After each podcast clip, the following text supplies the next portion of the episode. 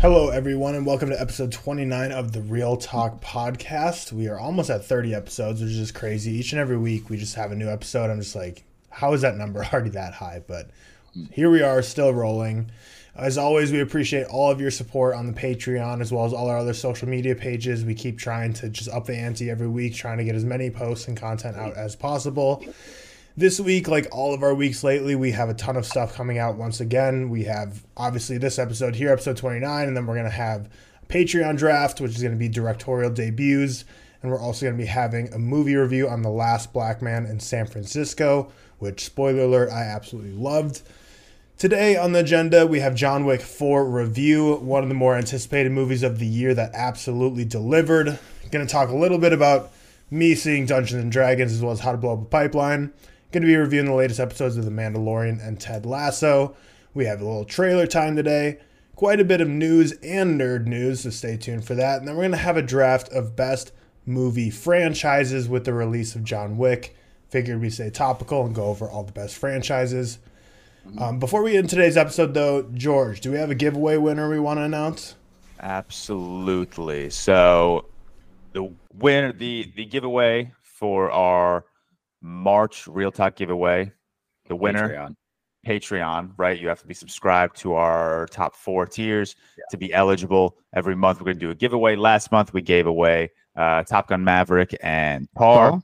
Yeah. This month we are giving away uh, two graphic novels. I'm not telling you what it is. It's going to be a surprise when you receive it. And the winner is going to be Mac Wells. Congratulations to Mac. Thank you for being a subscriber and supporting us. I will get woo, in touch with you. Woo, go Mac! woo, woo, woo, I will get in touch with you separately on uh, on the delivery of your two new graphic novels. I picked them out, so you know they're going to be sick. Awesome. Yeah, I can I can confirm he sent. I believe he sent the picture of the two novels to the group chat, right? Yeah. Yeah, those are the ones. Yeah. So he he picked some fire choices. So you're going to be very very excited to receive those. So shout out Mac Wells. Shout out all the patrons. And as I said, a lot of content's coming this week. We literally are going to have a new YouTube video dropping every single day this week, which is kind of the case the past several weeks because we have the real quicks. Plus, you know, I'm posting YouTube clips from each of these podcasts. So if you're not already, subscribe.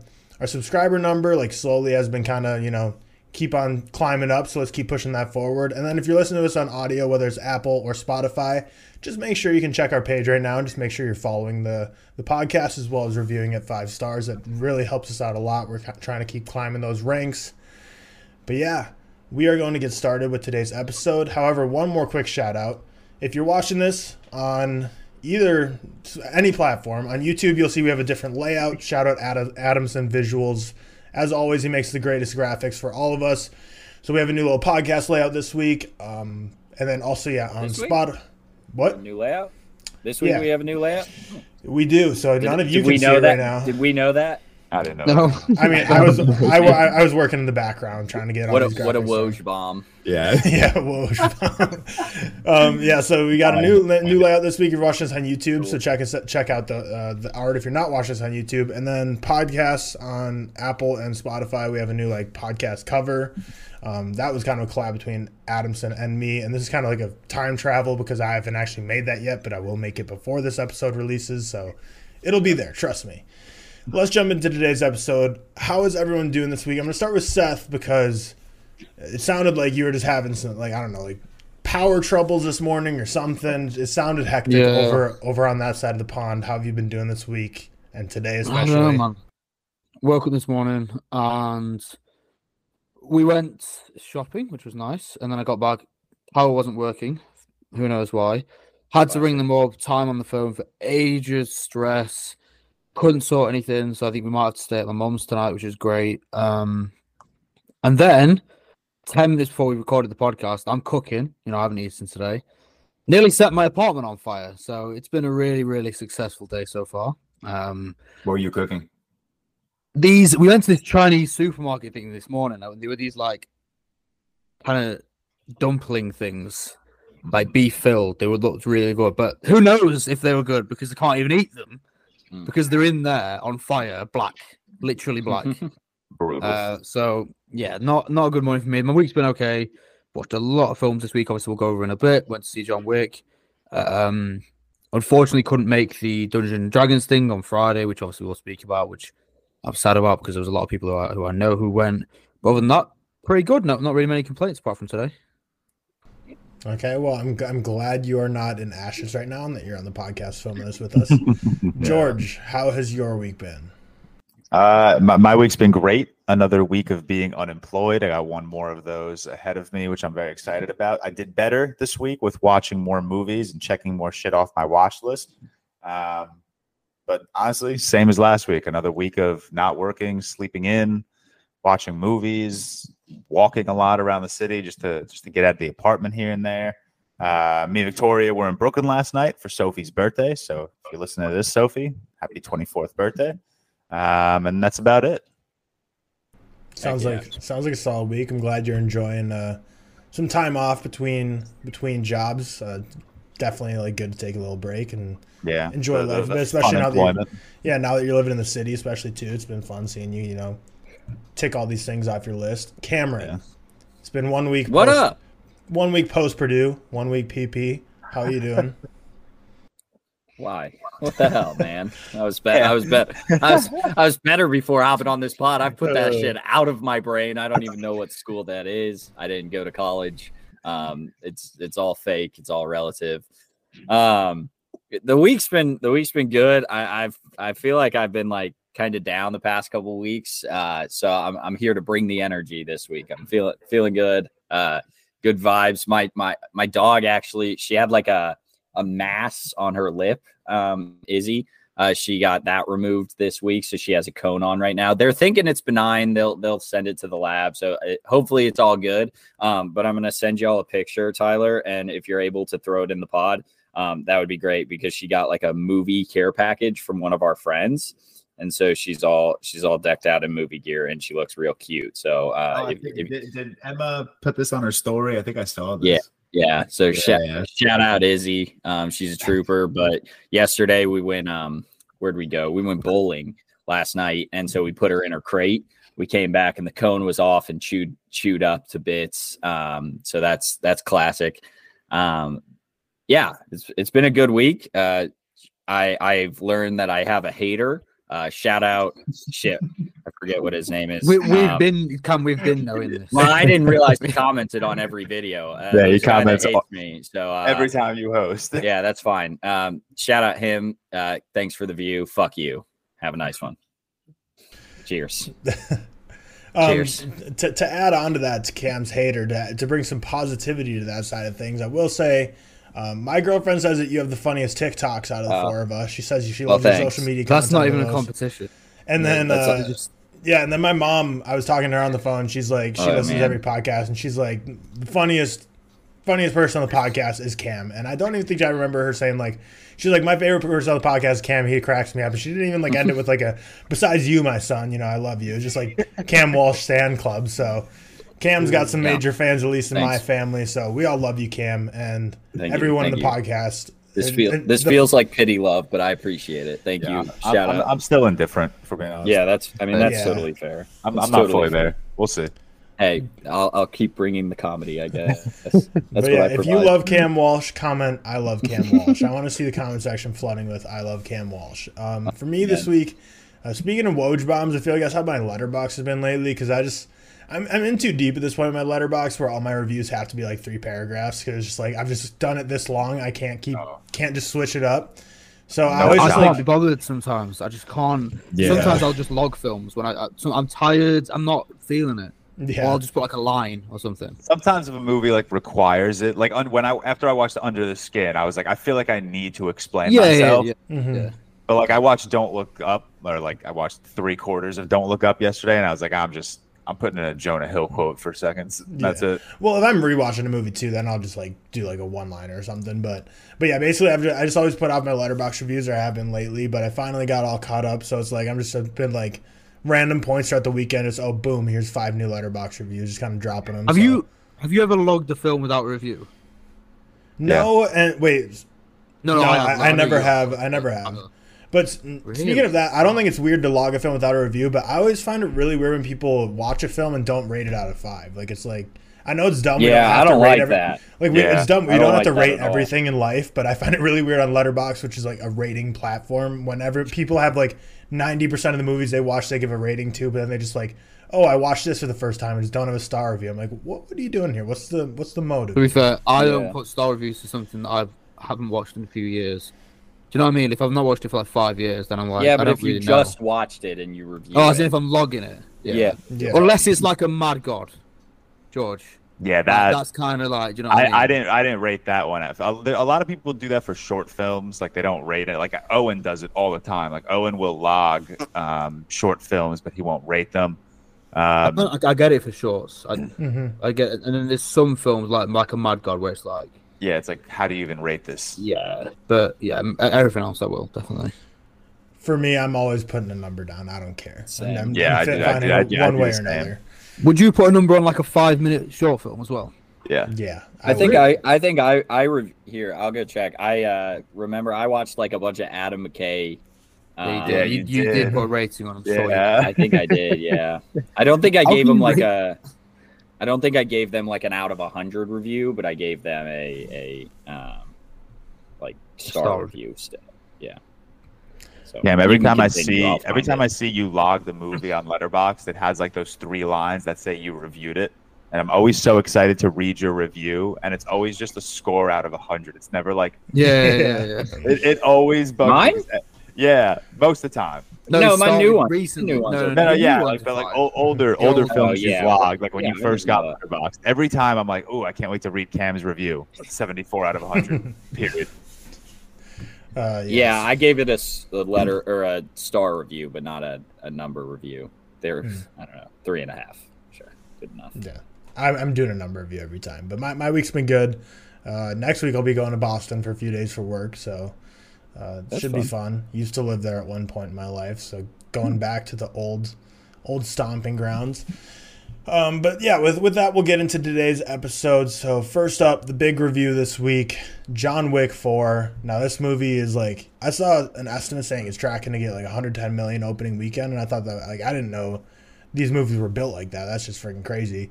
Um, So John Wick Four, George and I saw it uh, like a week ago or something like that at this point, and then um, Seth saw it yesterday. Cam also saw it yesterday.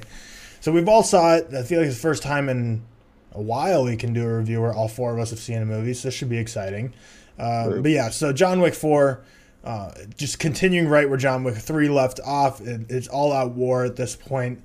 Um, and really, it, it's everything that people were expecting based on the other movies and more. It just keeps up in the ante once again. The action's crazier, the runtime's longer, the set pieces are bigger and more exotic. Like this movie was just insane. So many side characters, so many action pieces that just went on five times as long as you thought, and that's not a negative thing in the slightest. So this movie was just a, a treat to see on the big screen. I'm glad we all got to experience on the experience on the big screen. And I'm just before we get into the reviews, if you are a fan of the other three John Wicks, go to the theaters and watch this one. Like that, there's no way that if you if you liked the other ones that you wouldn't like this one. And this is absolutely a movie you want to experience on the big screen. So let's get into our reviews. We'll start with non spoilers, so just quick overall thoughts, and then what we gave it as a score. George, I'll start with you. John Wick 4, let's hear it. Yeah, um, this is like the first time we're like really talking about this together, so I'm so excited. Um, I loved it. This is the this is the closest a John Wick movie has gotten to getting a five out of five for me. And when we get into spoilers, I'll I'll tell you what is like somewhat holding it back for me from a perfect five out of five. But it's exactly what you said, Tyler. It's every single John Wick movie just redefines the action genre. It's bigger, it's bolder, the set pieces are run longer they're more absurd the choreography is more unique and wild and it's just it's an absolute treat to watch. I, I say this time and time again but the john wick franchise has no business having the the character depth and world building and lore building that it has. I think that adds so much to this story. It's not just it's not just action it's not like you know it's not like the red notice that came out last year where it's just an action movie with bland action bland story stop um it- it's like they, they, they're paying attention to these fine little details in these movies you know the the continental that this own uh, unique uh, monetary system they have. It, it's it's so much attention to to world building detail and lore detail that I absolutely love in the John Wick movies. I think four is the best of the franchise. I it could have been six hours and I would have been in the theater the entire time having a grand old time. Um, it's my number one of the year so far. I absolutely loved it. Uh, Keanu Reeves is just better than ever in this movie. I, I, I still don't understand how this man does his or at least does most of his action choreography. That's like nuts to me. Uh, But yeah, four and a half out of five for me. We'll get into the one thing that holds it back from like a perfect five out of five. And honestly, on rewatch, this might go up to a five out of five. That's how much I love this movie. Cameron, you saw it last night and you gave it a five out of five. Um, yeah, yeah, wow, yeah. I I don't. This is a movie, hmm. so I'm not. I there are a lot of people who are like, I'm not going to give a five out of five on on first watch. I'm the opposite. I'll give a five out of five if I absolutely love it. I don't know if this will hold up. We'll see on like rewatch if it'll hold up to a five out of five. But what I said in my review is, for an action movie, this this is the it's perfect. Like like it's like it's an action movie and the action is perfect. So I'm not going to take away like a ton from it. Uh, and like George said, it, it does well building the characters, building this universe. I mean, this uh, this movie obviously doesn't have to build it too much because it's already established at this point. But um, I think it just it has that universe. It has like a lot of things I'm going to say are a good enough script or good enough acting or or good enough story, and then the action is just like some of the best action ever. Like um, Mission Impossible, uh, uh, Fallout is one of those movies that kind of is like this that did stand the test of time and I still fucking love that movie. I think it's absolutely incredible. I don't know if this will. We'll see. Um, I'd reiterate all the things George said. Um, there are some flaws with it, but I, I think the action is just so perfect. I'm not gonna take away from an action movie too much because that's that's what it set out to do. And it's like I really like the movie Extraction, and that has great action. I I think um, this movie is like leaps and bounds better than that movie, and I have that at like a a low four and a half, but maybe four and a half. I don't remember. Um, and so I, I, f- I feel like I have to give this a five out of five at least for now. But I, I really I, I fucking love this thing, man. It, it's so damn good. Yeah, sounds I like respect. I, I respect the five out of five. Yeah, I mean, I've seen a lot of people give it a five out of five. It's not like a unique take. Yeah. Um, It has a four point two on Letterboxd. yeah, right now. yeah, re- yeah. Mhm. It's kind of crazy. that's so wild to me. Wonder what the sounds others sounds like Cam and George are basically in the same spot. George is like four point five could easily go to five. Cam's like, eh, it's a five, but like wouldn't be surprised if I lowered to four point five. So both of them So- absolutely loved it. I was gonna say this later. Um, I'll just say it now. I was gonna say it during the last Black Man in Sacramento review. I hate this five. I hate that I'm now on this five out of five system because, like, now if I get to like a 93, I'm like, oh, does it just deserve those two extra points to get a five out of five? You know, when before I'd just throw a number at it and it wouldn't it wouldn't matter. So I just I I feel like this could have been like a 93 or a 94 or something. And I, I was like, ah, I think, you know, maybe it just deserves those two extra points to get a five out of five. So sometimes my, my mind gets swayed a little bit. Um, so I try not to do that, but you know, I, I hate think- I think, being on uh, five out of you five. just created a new film, come. What'd I say? The Last Black Man in Sacramento. Oh, did I? Sorry, Yeah. San Francisco. did I say San San Cremento or No, I you, said you just full on Sacramento. Sacramento. Oh, oh my bad. Sacramento. San, San Francisco. Sorry, sorry. Seth, you're the newest to this franchise. You saw the original, you rewatched it, and then uh, I believe two and Yeah. three this past week were first time watches for you, and then obviously diving into four. So being the freshest of the franchise, what were your thoughts? Yeah, so I um I watched I, I watched the first one like like I want to say like a year after it came out. When did the first one come out? 2014, 2015, something along Yeah. those lines. Yeah, I think it was. Um, 2014, yeah. And I we watched that one. I liked it at 3.5. At two, we me and Anna were watching this week. Two, I wasn't that big on. I give it a three. Uh, three, I really really liked. To give that a four, and then obviously uh, what day are we on now? Saturday. I watched it on Thursday. I watched it on the day it came out here. So um, four, I think for me was the is the best in the in the franchise so far. Um, four out of five. Really really enjoyed it. I think like I can't remember if it's Cam or George said it's if you're an action fan, if you're a fan of all that action, you can't really get better than the choreographed action in John Wick, especially the fourth one. I think we say this a lot, but bigger doesn't always mean better. But I think what these films have done is is make them bigger and better by putting in new things. It's very hard to keep an action franchise going and keep it refreshing, but they manage to because the the action just gets like more absurd every time. Um, and I think a lot of people's complaints about these sort of films is conceptually they make no sense. But it's a John Wick film. You don't want it to make sense because that just takes away all the enjoyment from it, in my opinion. You know, you've got this guy, you've got Scott Adkins, Scott Adkins, killer. Is that his name? Skarsgård. No, Scott Adkins, the killer. The Oh, the- in the, his name in the movie.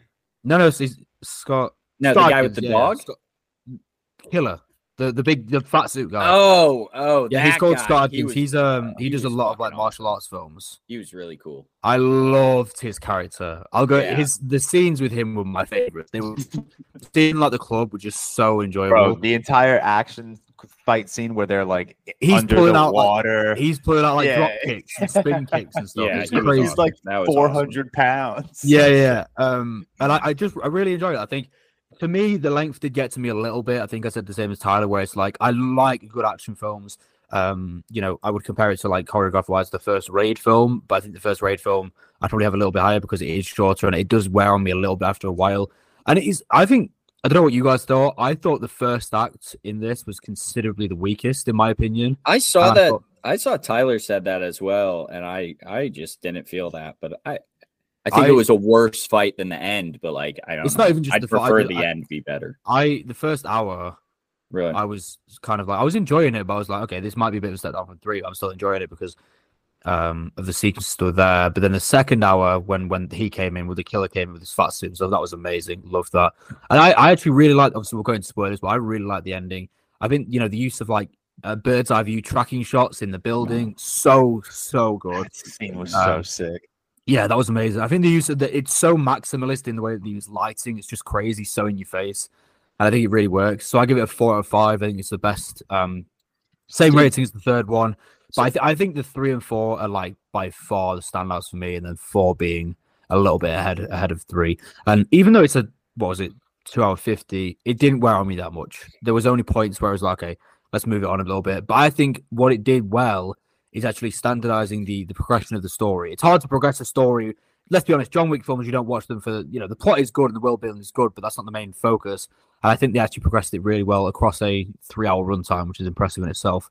Um, but yeah, I, I really liked it. Obviously, we'll get into spoilers for a little bit more detail, but Did um sorry up from me. Tyler real quick. Did did you guys stay for the post credit scene? I didn't know there was one. I didn't even I- know I there didn't was know that. one I, I knew asked me to. I and then knew there like, was "Oh, one like as I was walking out. I saw like a tweet and uh and I just I didn't go back. But Bro, yeah, my no, par- I, my- I did. I heard it's nothing wa- crazy. Yeah, my parents went to see the movie last night, and after the movie, they texted me, "Is there a post-credit scene?" I go, "No," and then they were like, "All right, well, we're staying because everyone else is staying." And then they texted me, "There was a post-credit scene." I was like, "Are you Did they say what it kidding me?" was? No, they didn't tell me. I, Anna asked me to stay, but I was like, it's not Marvel. It's not going to be post credit scene. Yeah, was that's post-credit that's what. I was thinking. I was like, "That's Yeah. a that's a Marvel thing. We don't do that shit around here." I don't It think did it was surprise anything plot like. I heard it the wasn't. related. I heard it Yeah. really wasn't anything crazy. Do you reckon it was related to the? Was it related to the ballerina film? That's, all. That's what I was thinking. Maybe. Yeah, maybe for it That. Also, we, ha- we haven't mentioned a- Donnie Yen a- yet. That's a series. Yeah, he was great. He was really. Johnny good. Was liked him. so electric. Shamier Who's your Anderson fa- was my favorite actor in the movie. I want to ask you guys, Yeah. who's your Yeah. favorite character in this one? Mine was easily fat, fat, fat suit killer man. oh, every scene with you know the card Uh, scene. It was amazing. It was so fun to watch. I loved Uh, it. Any uh any character that has a dog is is my favorite. Yeah. To be honest. Wait, Bro, who had when- the dog? the Oh, can we tracker, get- Oh, Shamier Tracker. Anderson. Yeah, Tracker. Can we get into spoilers? Well, Tyler has to give yeah, his so thoughts. Oh, my I give oh, it a seven point four out of ten, which is about as high as a three point five can go. I think it could go up to a four on rewatch, but so there's a lot of times where I like I think all of us feel this. You watch a movie and like you might be a little low on it, and it's like you're low and you're like, I don't really know why people love this so much. And then same thing vice versa. Sometimes you're super high in a movie, other people aren't. And you're like, how are people not loving this?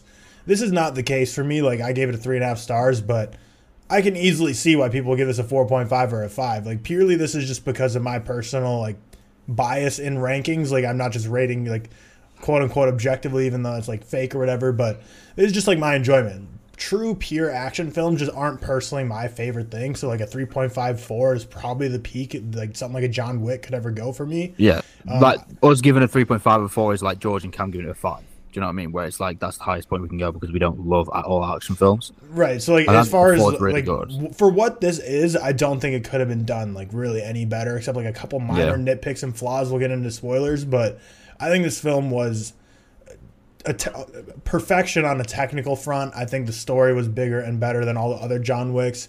This movie was very well crafted. I think this is a, a, phenomenal movie just in terms of my personal preferences. This isn't my favorite style of movie, nor will it really ever be.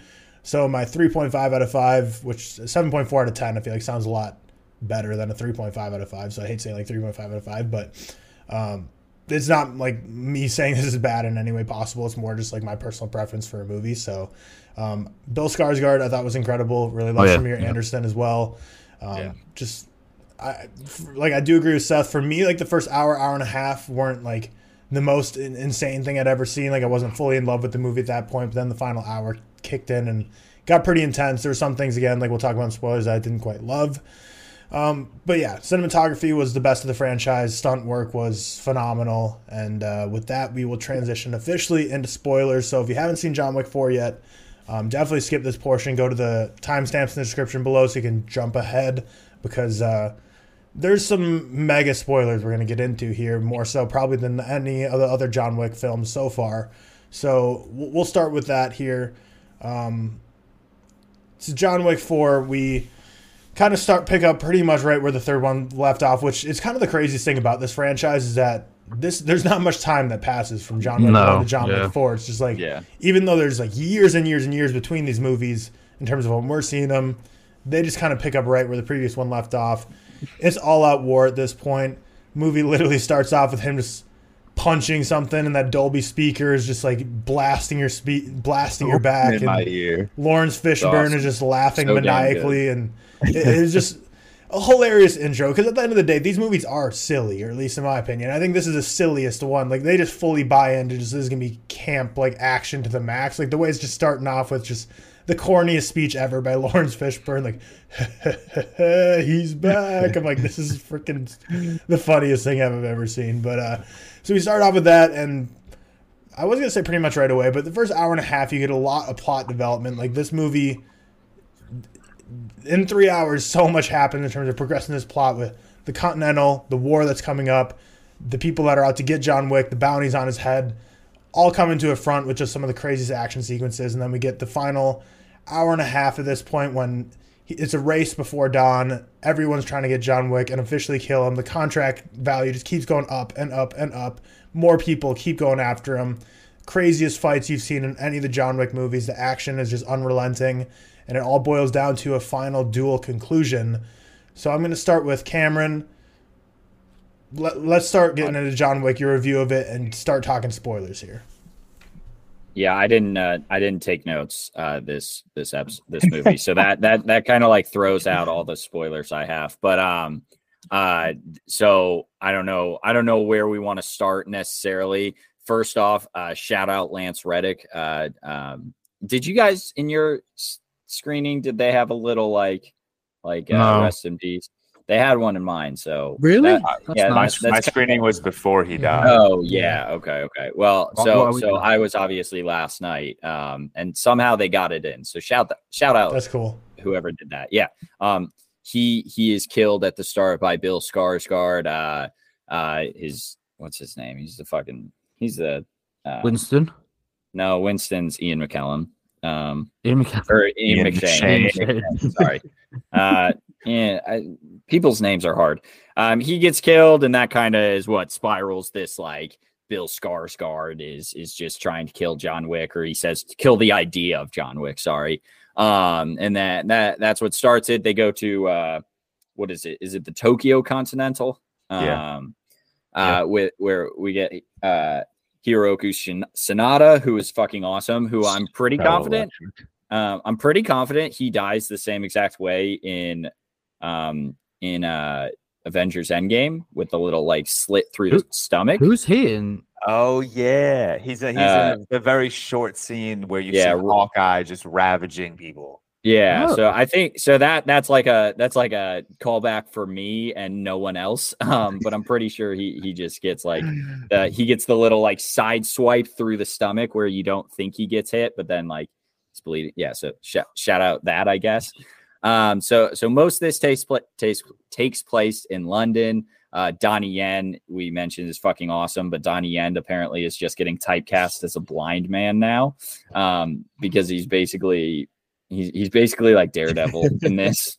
Um, just can fight, but uh, is blind. Um, Seth, you looked at me weird like that in Rogue One. Who's- Donnie Yen, Oh, okay. Rogue One, he plays a he plays a blind man who knows uh who knows how to fight with a sword or a staff. Is Um, is Donnie Yen? Is he Ip Man? Yeah, Yeah. He is Ip Man, isn't Yeah, he? Okay, is. yeah, yeah, Yeah. that's the boy. Um, I also love that his name was Kane because he was blind and had a cane. So, like, great, great. um, uh, oh, oh, he used uh, sorry, and I'm just rambling at this point. He used like sound devices, like Yeah, that yeah, rang. Just So fucking cool, man! Like a doorbell went off when like they would pass through Hilarious. and it's like it's like obviously like a blind person in real life probably wouldn't be able to guess exactly where they are with like with a gun or with a throwing knife but so fucking cool in this in this uh universe man it was uh, that was awesome uh i don't know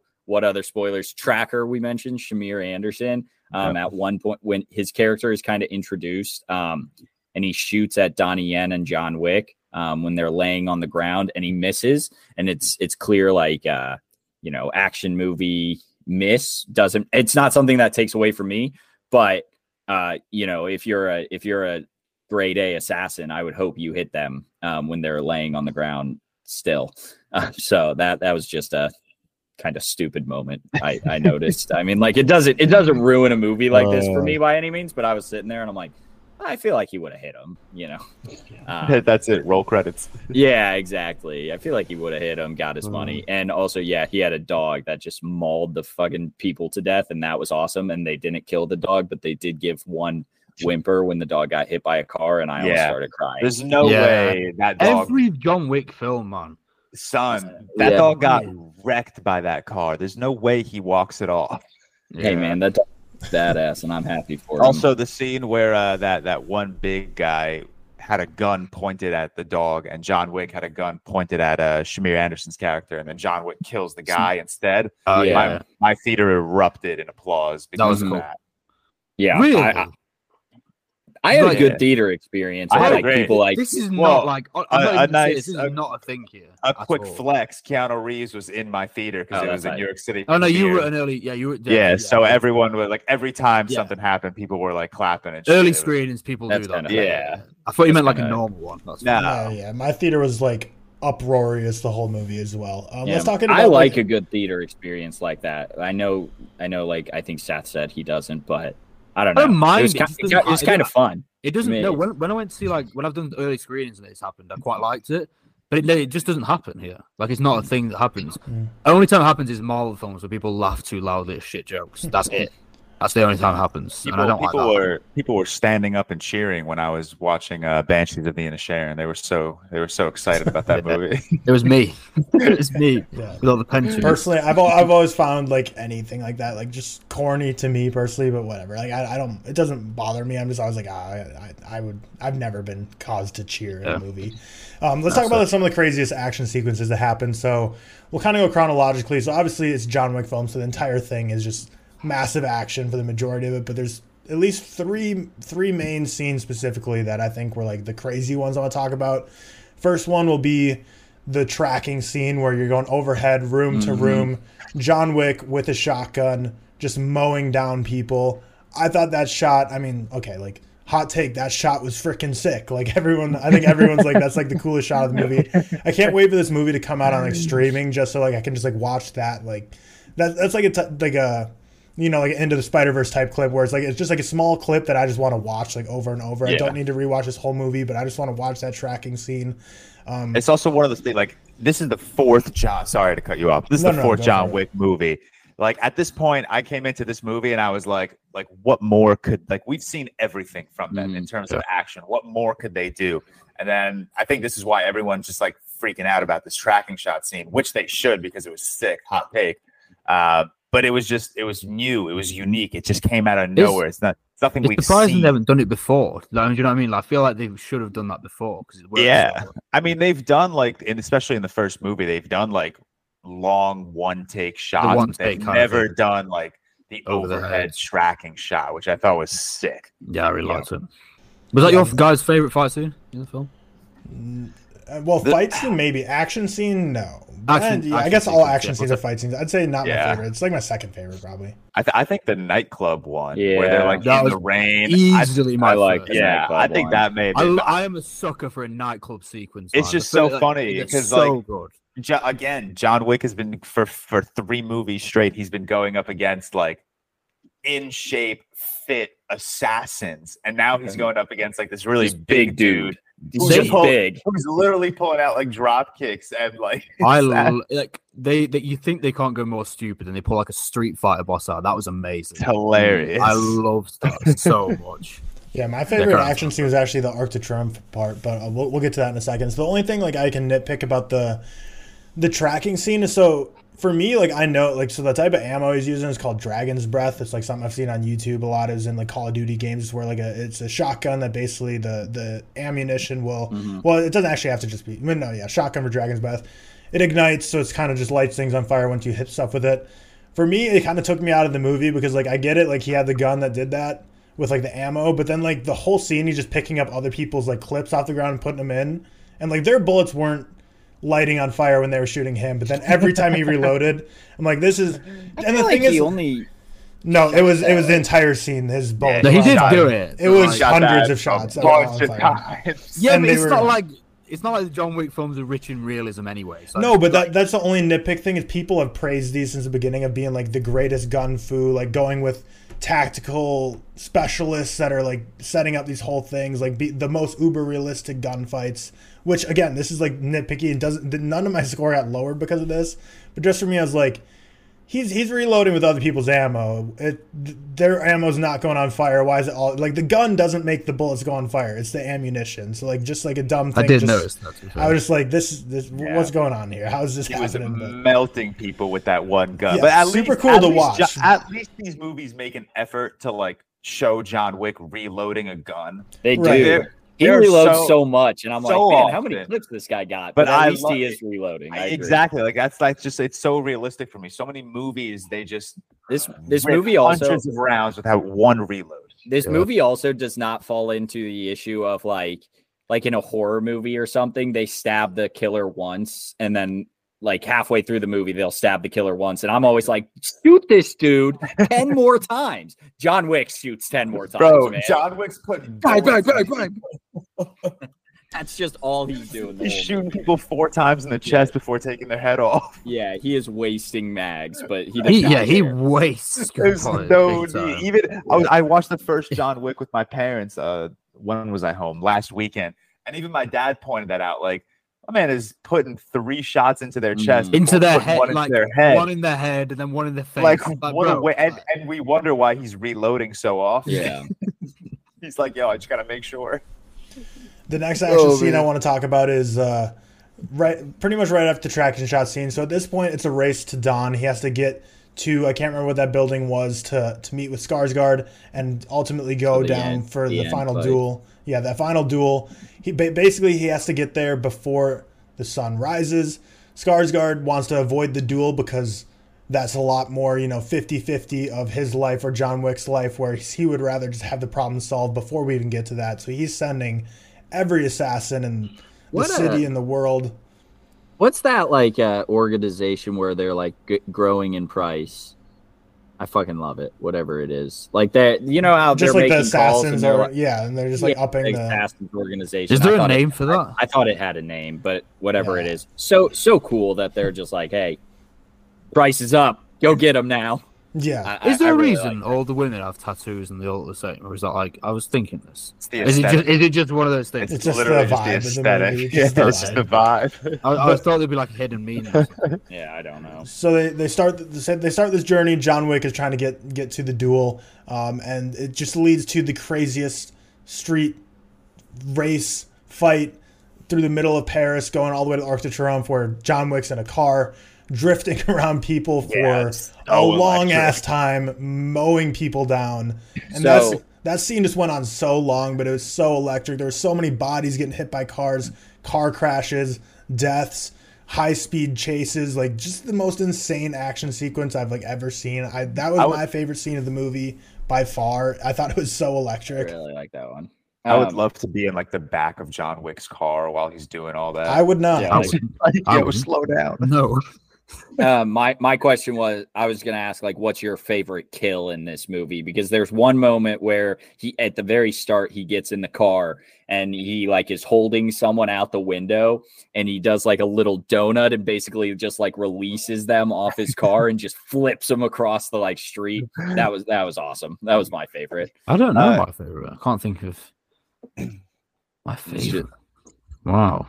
You don't have to think too hard. I just mean, didn't know if there was one that yeah, stood we're, out. we're in we're in spoiler territory, but I love the Skarsgård kill where Winston was Mhm. like, "He didn't shoot you." So- arrogant so- No, no, that was great. I Yeah, knew yeah. that. I knew that happened. Like I knew he didn't shoot, and I didn't love the like, oh, he didn't shoot because I thought it was something you were supposed to notice. Maybe people didn't.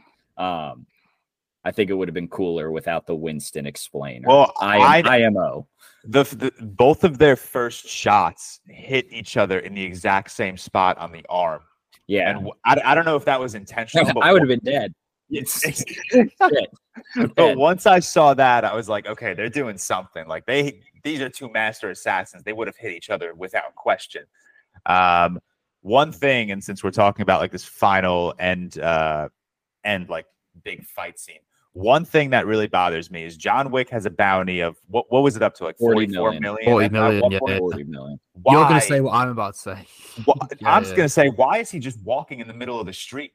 Because he's badass, man. He's just gonna get the kill. Like, He's gonna he- win. Bro, he could have like put his hair in a ponytail, put a hoodie on, sunglasses. take the Uh, suit M- off. M- Just take MCU the high suit high off for once. Take, take a suit off, I like don't understand why this guy has to wear a suit all He's the got time. Well, to be fair, to be fair, the suit is bulletproof.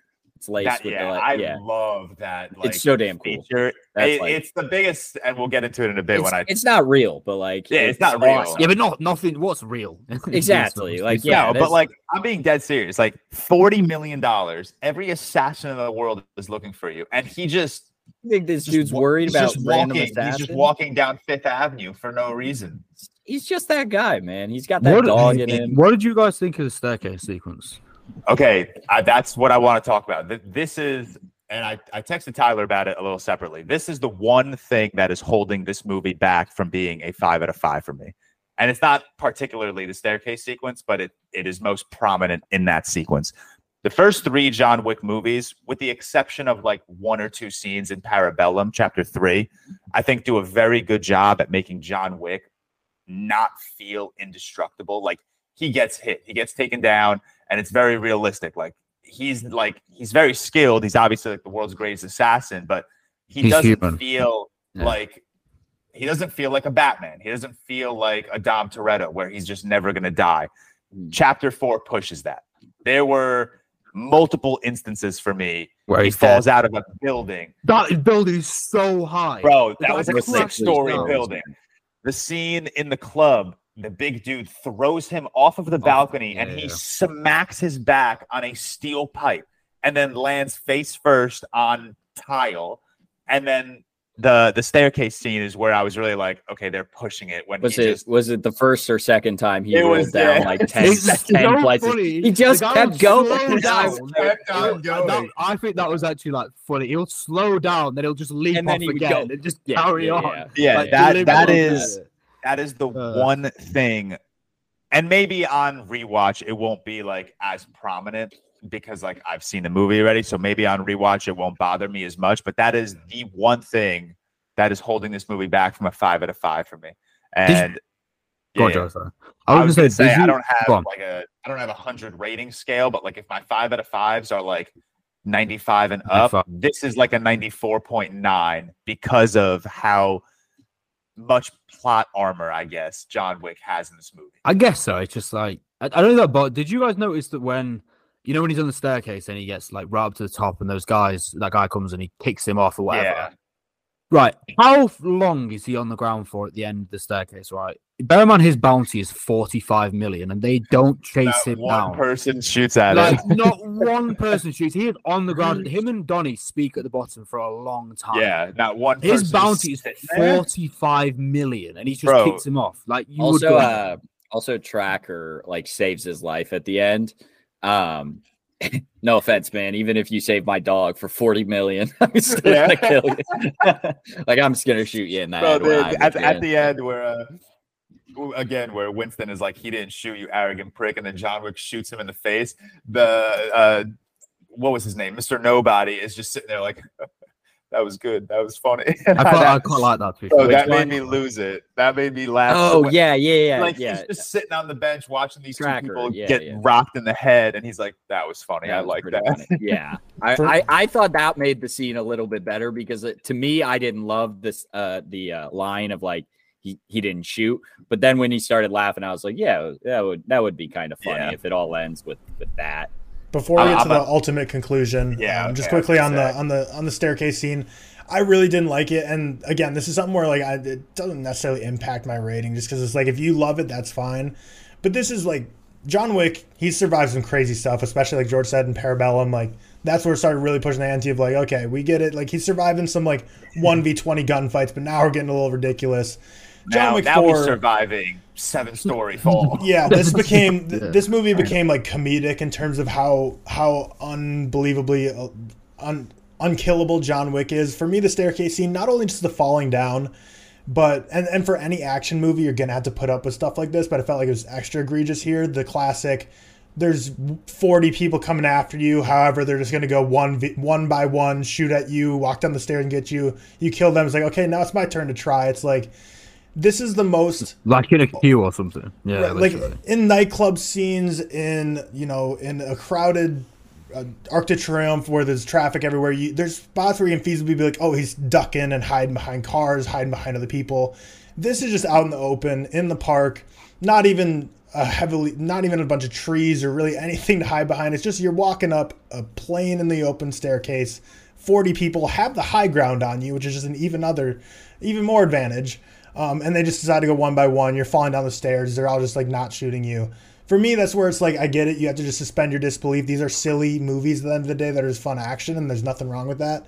But even that put it pushed it a little far for me, where I'm like, okay, like there's just no stakes at this point because like, what are, what's gonna kill him? And we'll, we'll do you, talk. do you think the movie and it's probably maybe stupid but do you think the movie like just wants us to think that like his suit is capable of like helping him survive those falls Oh, oh, I don't know. I just know it's bulletproof. That's all yeah I i know it's bulletproof but like is it's not. intent It's not ten story proof, is it? Like- It was only it's three not on his stories. I head. want, I want It it, to was be known. three- No, no, like, no, no, I would, I would die. Yeah, it was only three. He, no, but he hits When he that hits the thing on the way down as well. bro No, that one. That one was. shit. I don't know how long that was. That's technically, I think, two stories because, but like a long two stories A long because it was in a nightclub. But the either out of the window was only three stories, which still you wouldn't survive. But yeah not. not not, not one 10. broken bone or something no, you would, yeah, I'm just well saying. The I'm damage just would be saying. the same. The damage Just would be the same. saying. You'd be dead. Now, let's get into the end of this movie. so we already talked about the the duel spoilers. itself. Um, I, I just to add my quick thoughts, Cam, I do kind of believe with you. I feel like that was like an MCU kind of liner, whereas like he didn't actually shoot the bullet, like, and it's like ah, you arrogant trust prick. trust the, trust the audience a bit, Chad Stahelski. But um, so what happens at the end here is John Wick and uh, what's that character's name again? Is Donnie Yen? Uh, Was he, who Kane. uh, plays him? Kane. Kane. Okay, Kane. so they're they're in a duel against each other. It's pretty clear, at least I, I gathered this from the beginning of the duel, from the very first shot. I don't know if it's supposed to be obvious, but like they're clearly not trying to kill each other. They're purposely, like George said, hitting each other in the arm. Um, I didn't actually know, like Cam said, like Cam, you said, like I knew for sure he didn't shoot the final shot. I just assumed he just purposely missed it, so I was like, oh, he just like completely missed. Like I didn't think, I, I didn't know he didn't shoot his final shot, but I just assumed like, oh, he just didn't want to kill Kane, so he's just gonna miss. That's Um, also what I thought. I, yeah. I I thought he shot and just missed on purpose. I I, Right. did. yeah. I didn't realize that he did not shoot. Yeah, the same. So Uh, you know, um, you know what I would have done at the end. Shot yourself. You wouldn't have made I it to the end, but if you made it to the end, you have done? Yeah, Say if you I- would have made it to the say I make it to the end and I'm in this duel, um, and it's me, Donnie Yen, I would have taken like three steps to the left or something. like if you were John Wick, just because he's yeah, blind. Yeah, yeah, because he's blind. No, and, John Wick's a man of honor, bro. Yeah, like, I, I, well, I'm just, I'm not. All right, so I'm trying to live. I said that to my friend. I was like, I get it. Like, I get it. Blind, blind people, especially in movies like this, like action movies, like you know, uh, with like Daredevil and in John Wick. It's like they have heightened heightened other senses just to an insane level. But I was like, if you're a betting man, like the betting odds on a duel of John Wick versus a blind assassin has to be like minus ten thousand to John Wick's side. Like you could bet a million dollars on John Wick and only profit like two dollars in, in the betting odds of that. Like, um, but obviously he was clearly trying to miss. Uh, as Cam already mentioned with this with the spoiler, like you know, Bill Skarsgård gets killed. They do a little. Oh, he didn't actually shoot the final blow to the duel, so Bill Skarsgård walks over to him. He's like, "Haha, you suck. Looks like I win." And he's like, "Haha, got you. Shoot you in the head, kill you." Um, and then at that point, the movie basically ends, and John Wick walks down the stairway uh, as the sun's kind of rising. He is abs- he is freed at this point. He is no longer in debt of anybody. He has to do any service. He's a free man. Uh, he walks down the steps, takes a few steps, kind of lays down, looks over watches that sun. the sun rise on a grateful universe. Exactly, watches the sunrise on a grateful universe, and drifts off into what we are led to believe. The movie tries to lead us to believe is him dying because then the just goes a quick one final scene of Laurence Fishburne at his grave, basically being like, I never thought I'd see the day. John Wick is in the ground, buried dead. Obviously, bigger spoiler there than any other John Wick movie could possibly be because they're leading us to believe that John Wick is dead. Now, I want to talk with you guys. I've only talked with George about this, so I want to know what you guys think. Is John Wick dead? Um, uh, I'm going to start with George because I threw it over to him. What was the post credit scene? I got to look that up. I don't know. I don't care about the post credit I guarantee um, it was like something like there's no post credit scene or something. God, I was talking to Alex about this yesterday too because he was like, I don't buy it. I am so 50-50 on whether like he's fully dead or not. When when Laurence Fishburne said I never thought I'd see the day, I truly thought the camera was gonna like pan behind him and we were gonna see John Wick and Laurence Fishburne was gonna be like, you know, you're off the grid. Go do whatever you want. Um, I would love for him to like truly be dead. And I know that might sound like a shocker coming from someone who loves this franchise as much as I do, but I just think this is such a fitting ending for his character. Um, you know, he he saved Kane, saved his daughter, or maybe didn't save them, but he made sure that they didn't die. Um, and I, I just think it's a really fitting ending that, you know, this this man of steel is put six feet under. Um, but at the same time, I could see them pulling like a, a, massive 180 on us. He comes back, John Wick Chapter Five. Maybe we get a movie about, uh, you know, uh, Akira, uh, Hiroyuki Sanada's daughter, who we didn't talk about. She was a sick character, by the way. She was awesome. That was her acting debut, wasn't it, as well?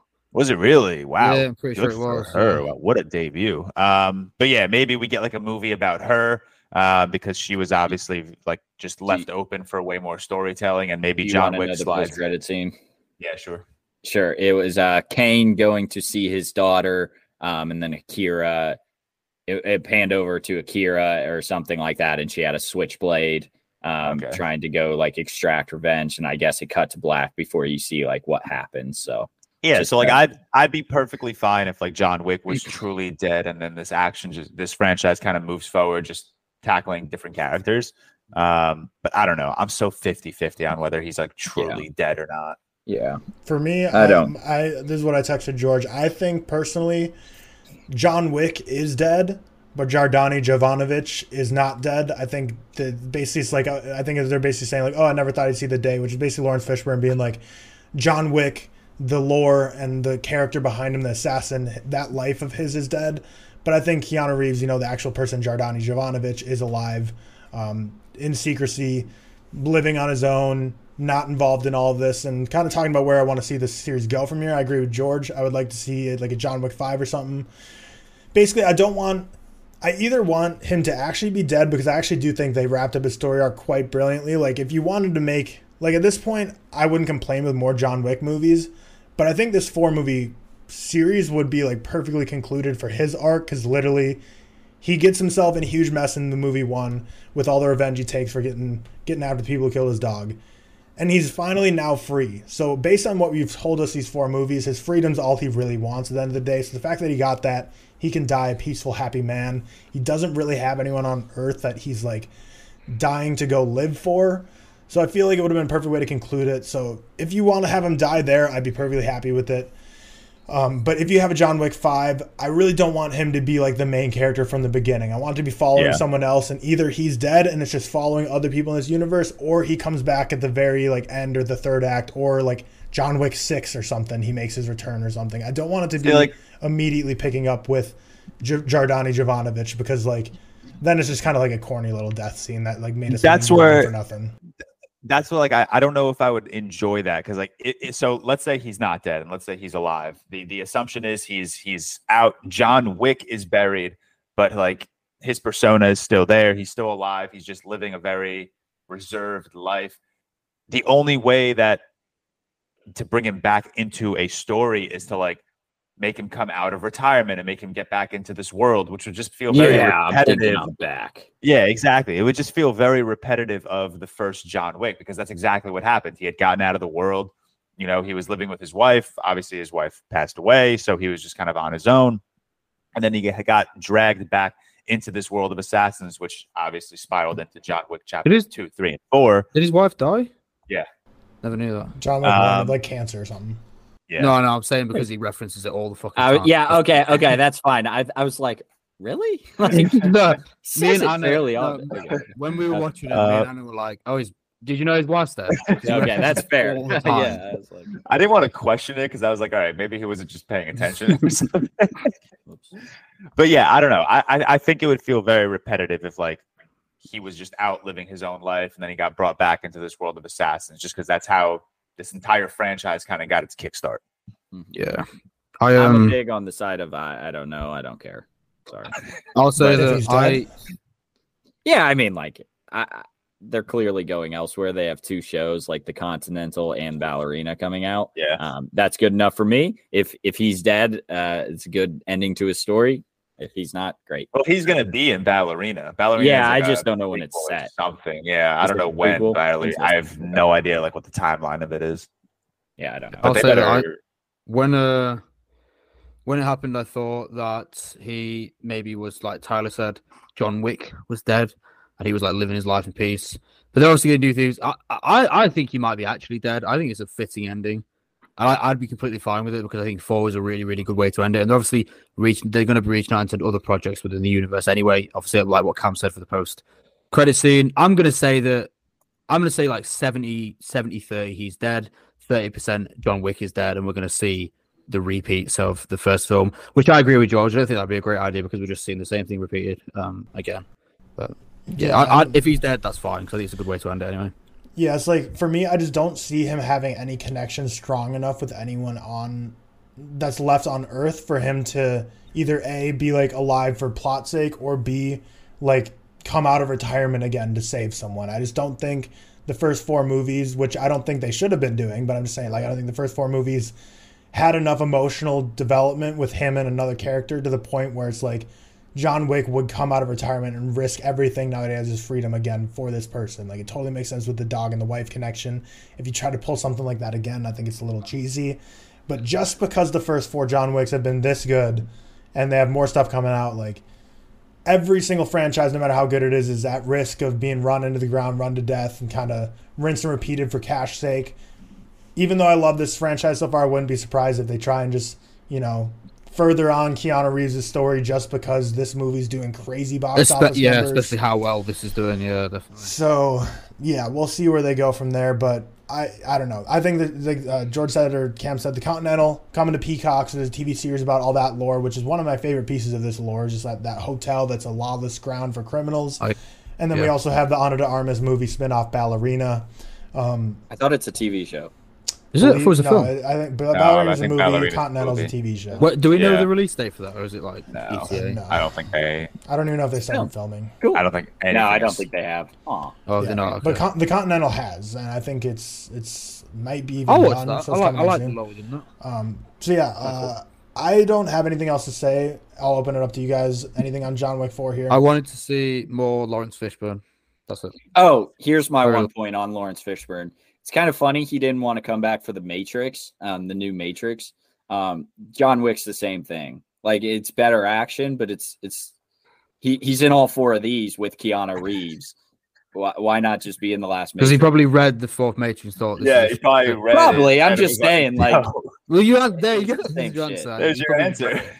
I'm just saying it's the same shit. Probably get, No, I haven't seen probably Matrix would have gotten 4. paid good money for the fourth. I haven't Matrix, seen the fourth Matrix, but Also- let's look at the reviews. Like, Yeah, Also, the fourth According to a lot of Matrix, they just they just tell uh Keanu Reeves to be John Wick. Yeah. yeah, you're Neo, but you're John Wick. So just just be John Wick. Yeah, just move on.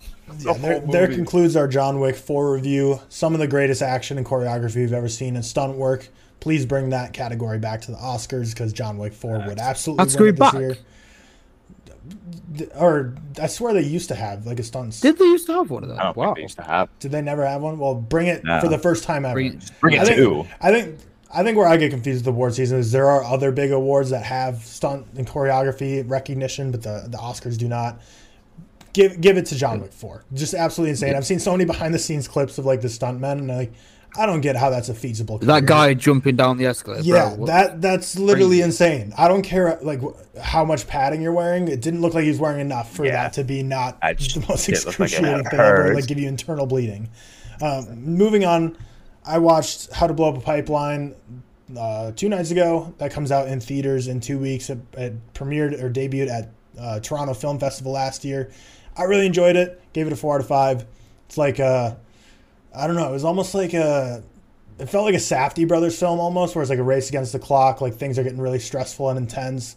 And the score reminded me a lot of like a Christopher Nolan movie, where it's just like um, not exactly like a Ticking. ticking sound like Interstellar, but more like Tenet, where there's just like an underlying like subtle score that's just like making your heart beat a little faster. faster. Those are good. Those Christopher Nolan movies. Yeah, they're they're pretty. Did you figure they're, out they're how to pretty do good, it? Actually, Did you figure out how to how to blow up the pipeline? uh, you actually do. Yes, you do actually. All right, so Um, so we'll get on that right after seeing the movie. yeah.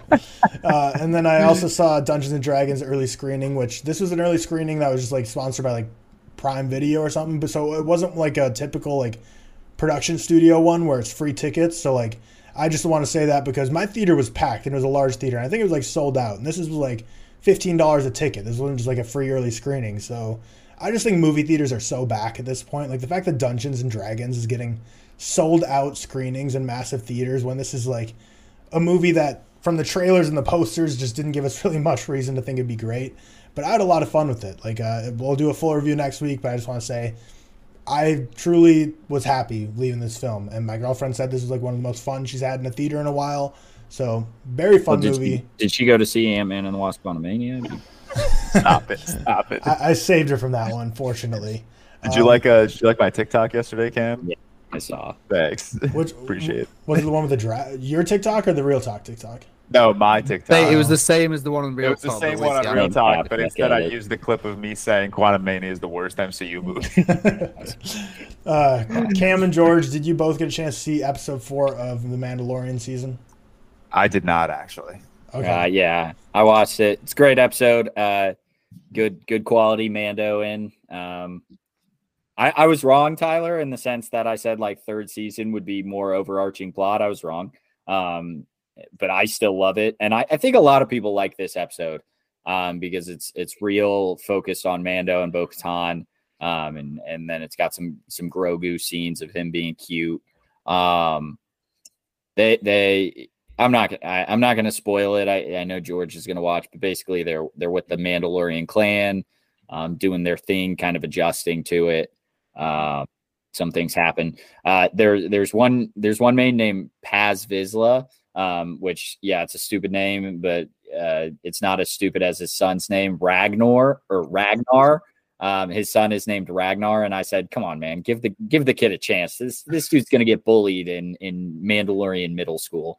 Um, but, but then I got some comments about Ragnar being a cool name. Ragnar's only a cool name if you're a big motherfucker. Uh, like if you're a dude, you can be Ragnar, but this kid is not a not a dude. Um, so stupid name. Um, I don't have a ton to say. I just I just like Mandalorian. I like the episode. Uh, good good quality. Uh, Star Wars, and I'm grinding Star Wars right now. So that's that's what I need. But nothing nothing crazy to say. Um, Did you Great. did, you see Ted Lasso episode two? yeah, of course I did. What, what Banger. thoughts on that one? Uh, Banger? banger. Uh, s- T- Ted Lasso, like you know, sometimes flips between like really feel good and like kind of sad, but a little bit feel good. You know, like that's that's the episode structure. This was a really feel good, and guess what, guys? Made me feel good. Um, made me happy. You know, it's just kind of like a Ted Lasso gang getting a win, um, being happy, and that's and that's what I and that's what you're looking for in the show. So, uh, good episode. Uh, I see you also marked down that Ted Lasso, like the cast was at the White House. Th- People do this shit all the time, like shows or uh, sports teams go to the White House. I didn't. I didn't. I didn't. Watch it. Were they it filming all. a I- I scene don't- there? Or like I didn't see any update. Like what was? Why were they there? No, they just. They, I don't know. What does any team ever do there when they go? They just take a Well, no, picture but, with like, the president. the Ted Lasso They- crew didn't they go there in character? Yeah, they.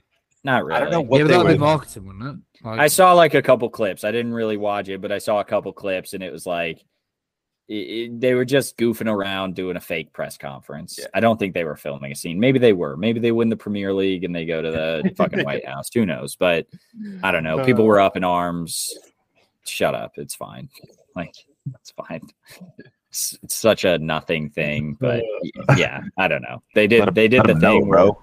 they did the thing where Trent Crimm was like Trent Crimm, fake reporter, and people That was laughed. funny. People laughed. laughed. Yeah, yeah. I mean, I like laughed. I chuckled. I is, but yeah, They- I don't think they were filming a scene. No, I think they were just going to go. Good PR. All right. But yeah, that's that's all I got. Good feel good episode. Uh, made me happy. Go Ted Lasso. Good show. Go Mandalorian. Good show. If you're enjoying this episode so far, make sure you hit that like button. If you're watching this on YouTube, if you are on Spotify or Apple, make sure you're following us. Make sure you leave us a review. It really helps us out, especially on Apple, because Spotify, we're doing solid on our numbers. YouTube also growing well, but Apple, come on, people, open your Apple Podcast app. Help us out. I'm Um, like no one uses it. I'm the only Yeah, one that yeah, uses Cam. it. Yeah, Yeah, it's it's crazy. I, I, I didn't. I like Out, Apple. bro. I I'm thought it was Apple like guy. 50 50 I- between Spotify Apple before we started this podcast. Now I'm like, oh, Spotify's like bodying Apple right now, aren't Yeah. they? It, it is surprising. You know, Apple. I, I actually listen sometimes. Now. The, the interface is actually a lot better. The quality of the music is a lot better on there on Apple It's Music. nice. It's nice. But I still won't convert because it's shit. Apart okay, from that, that's fair. That's fair. Cam, I need to kick it to you. Um, do give us the jingle. Hey, hey, hey! It's trailer time. I'm gonna make a real jingle and like send it to you. I missed the sometime, good spot. I, I would absolutely put that in, in the show if Okay. you made us a real jingle. So we got the final trailer for Renfield. Uh, didn't really didn't really give us anything more than I feel like we've already seen. I at this point I, I don't know. For the Nick Cage is having a little renaissance here. A couple years ago with Pet Pig, with Unbearable Weight of Massive Talent, which are genuinely like he, he's coming out with solid projects, and I'm worried that Renfield is. I Gonna don't know put if this that- is it. I don't know that- if this is it. I, Yeah, I feel like I don't will know. like be. I think this will be like a really good comedy or absolutely awful, like nothing in the middle. But I, I, Yeah. I'm talking like really bad or. I think really at good. its best, this can hope to be Warm Bodies, and I think that's like at its best. I I have Do you guys I- like warm bodies? I I thought warm It's like a three out of five, like and I'm saying that's yeah, like the best yeah, I can yeah. see from Yeah. Renfield. but I no, also, I, I don't see that. I see it being like a 3.7 or like a 2.2. Honestly, don't- I, I don't think Nick Cage's Dracula is going to be in this movie as much as we think. I think it's going to be Renfield. it's going Yeah. to be primarily about Renfield, and I think they're just pushing. What an pushing. odd Nicholas Hoult thing to be in. Like, I guess he's not a zombie in this, but he's he's kind of a zombie again. Yeah, He's Renfield, um, bro. know. I'm excited. get it. I, think this looks corny and stupid and I'm going to watch it. whatever. I guarantee if we review it, I'll watch it. So Oh, we'll be we'll be reviewing. Yeah. it's Nick Cage. Man.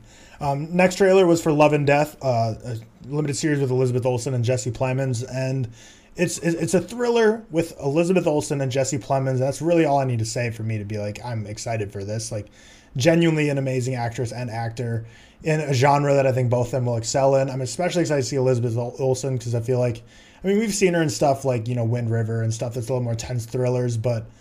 I don't know. I'm really excited to see her just really good actress. go into her own for this one. Yeah. Did you guys ever watch um, uh, Windfall from last year? Yes, and I'm The- way uh, higher yeah, on the that get- than everyone yeah, else. Was that Seth, one? Yeah. or Tyler likes it. That shit's boring. Yeah, I, I, I, I don't. I wouldn't say I loved it, but I enjoyed it. But I think that like, that's a great like display of like Jesse Plemons being able to like act in like a thriller. Jesse Plemons. Is Jesse awesome, Plemons man. is a great. great. He's a I very really good like actor. him. Yeah. Todd. Oh, Jay, sorry, Jason Segel, not Vince Vaughn. Yeah, Jason Segel. How I can, did watch that be, how can that be profitable for the Frito Lay? Uh, Best best line delivery in any movie ever. oh yeah, for sure. Next, next, uh, next trailers for Big Shark, which is Tommy Wiseau's first film since The Room. Um, I'm I'm interested to see how this does. Will this become like the same Yeah. level Well, cult classic, or will nine it out of just 100. kinda, yeah, nine That's my of 100. prediction. That's my prediction. For What do you Cam. have the room? Have you seen the I don't Room? know if I've seen the room. I don't think I? I've never seen the room, I I've got it a three star, man. It's but so just ba- just from that little Never. teaser trailer we got, nine out of a hundred from Cam. You have it at a three star. yeah.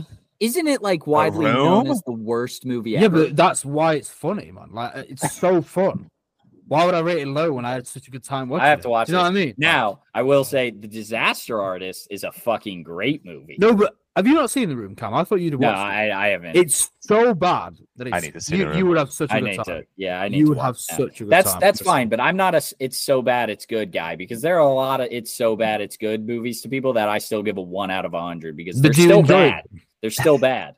Nah, I watch a lot of shit movies. What man. about I, don't, Batman and I don't know what I, I don't know what I Stop, stop, enjoy stop. Batman and Robin is such ass. No, Batman but and isn't Robin's there- a he has three out of bad hundred. Credit card. I have that at a three star. I think Oh, Oh, dude, you're an idiot. he has Yeah, a bad you're- credit card, bro. You gonna so you say you don't laugh at that film? If you say you don't laugh when he pulls No, out his no, no, no, no, because that's not true. That's my biggest annoyance. I have it at three out of hundred. You don't laugh at the movie. You laugh at the little clips you see online, and then you think the movie's Yeah. funny. No, I'm No, also- I've I'm seen also- the film. The film is The funny. movie sucks. Oh, sorry, sorry, I I'm, not, I'm not laughing 2.5. with the like the 2.5. movie's not making me laugh. It's It's Like, But I'm- it I'm is laughing- because you're I'm- putting no, the film no, no, on I'm- and it's, I'm you're laughing. laughing. I'm laughing at the movie because it's Yeah, so I've had a good time with the film. So there we go. Two point five, not three. I'll stand corrected. It's it's decent.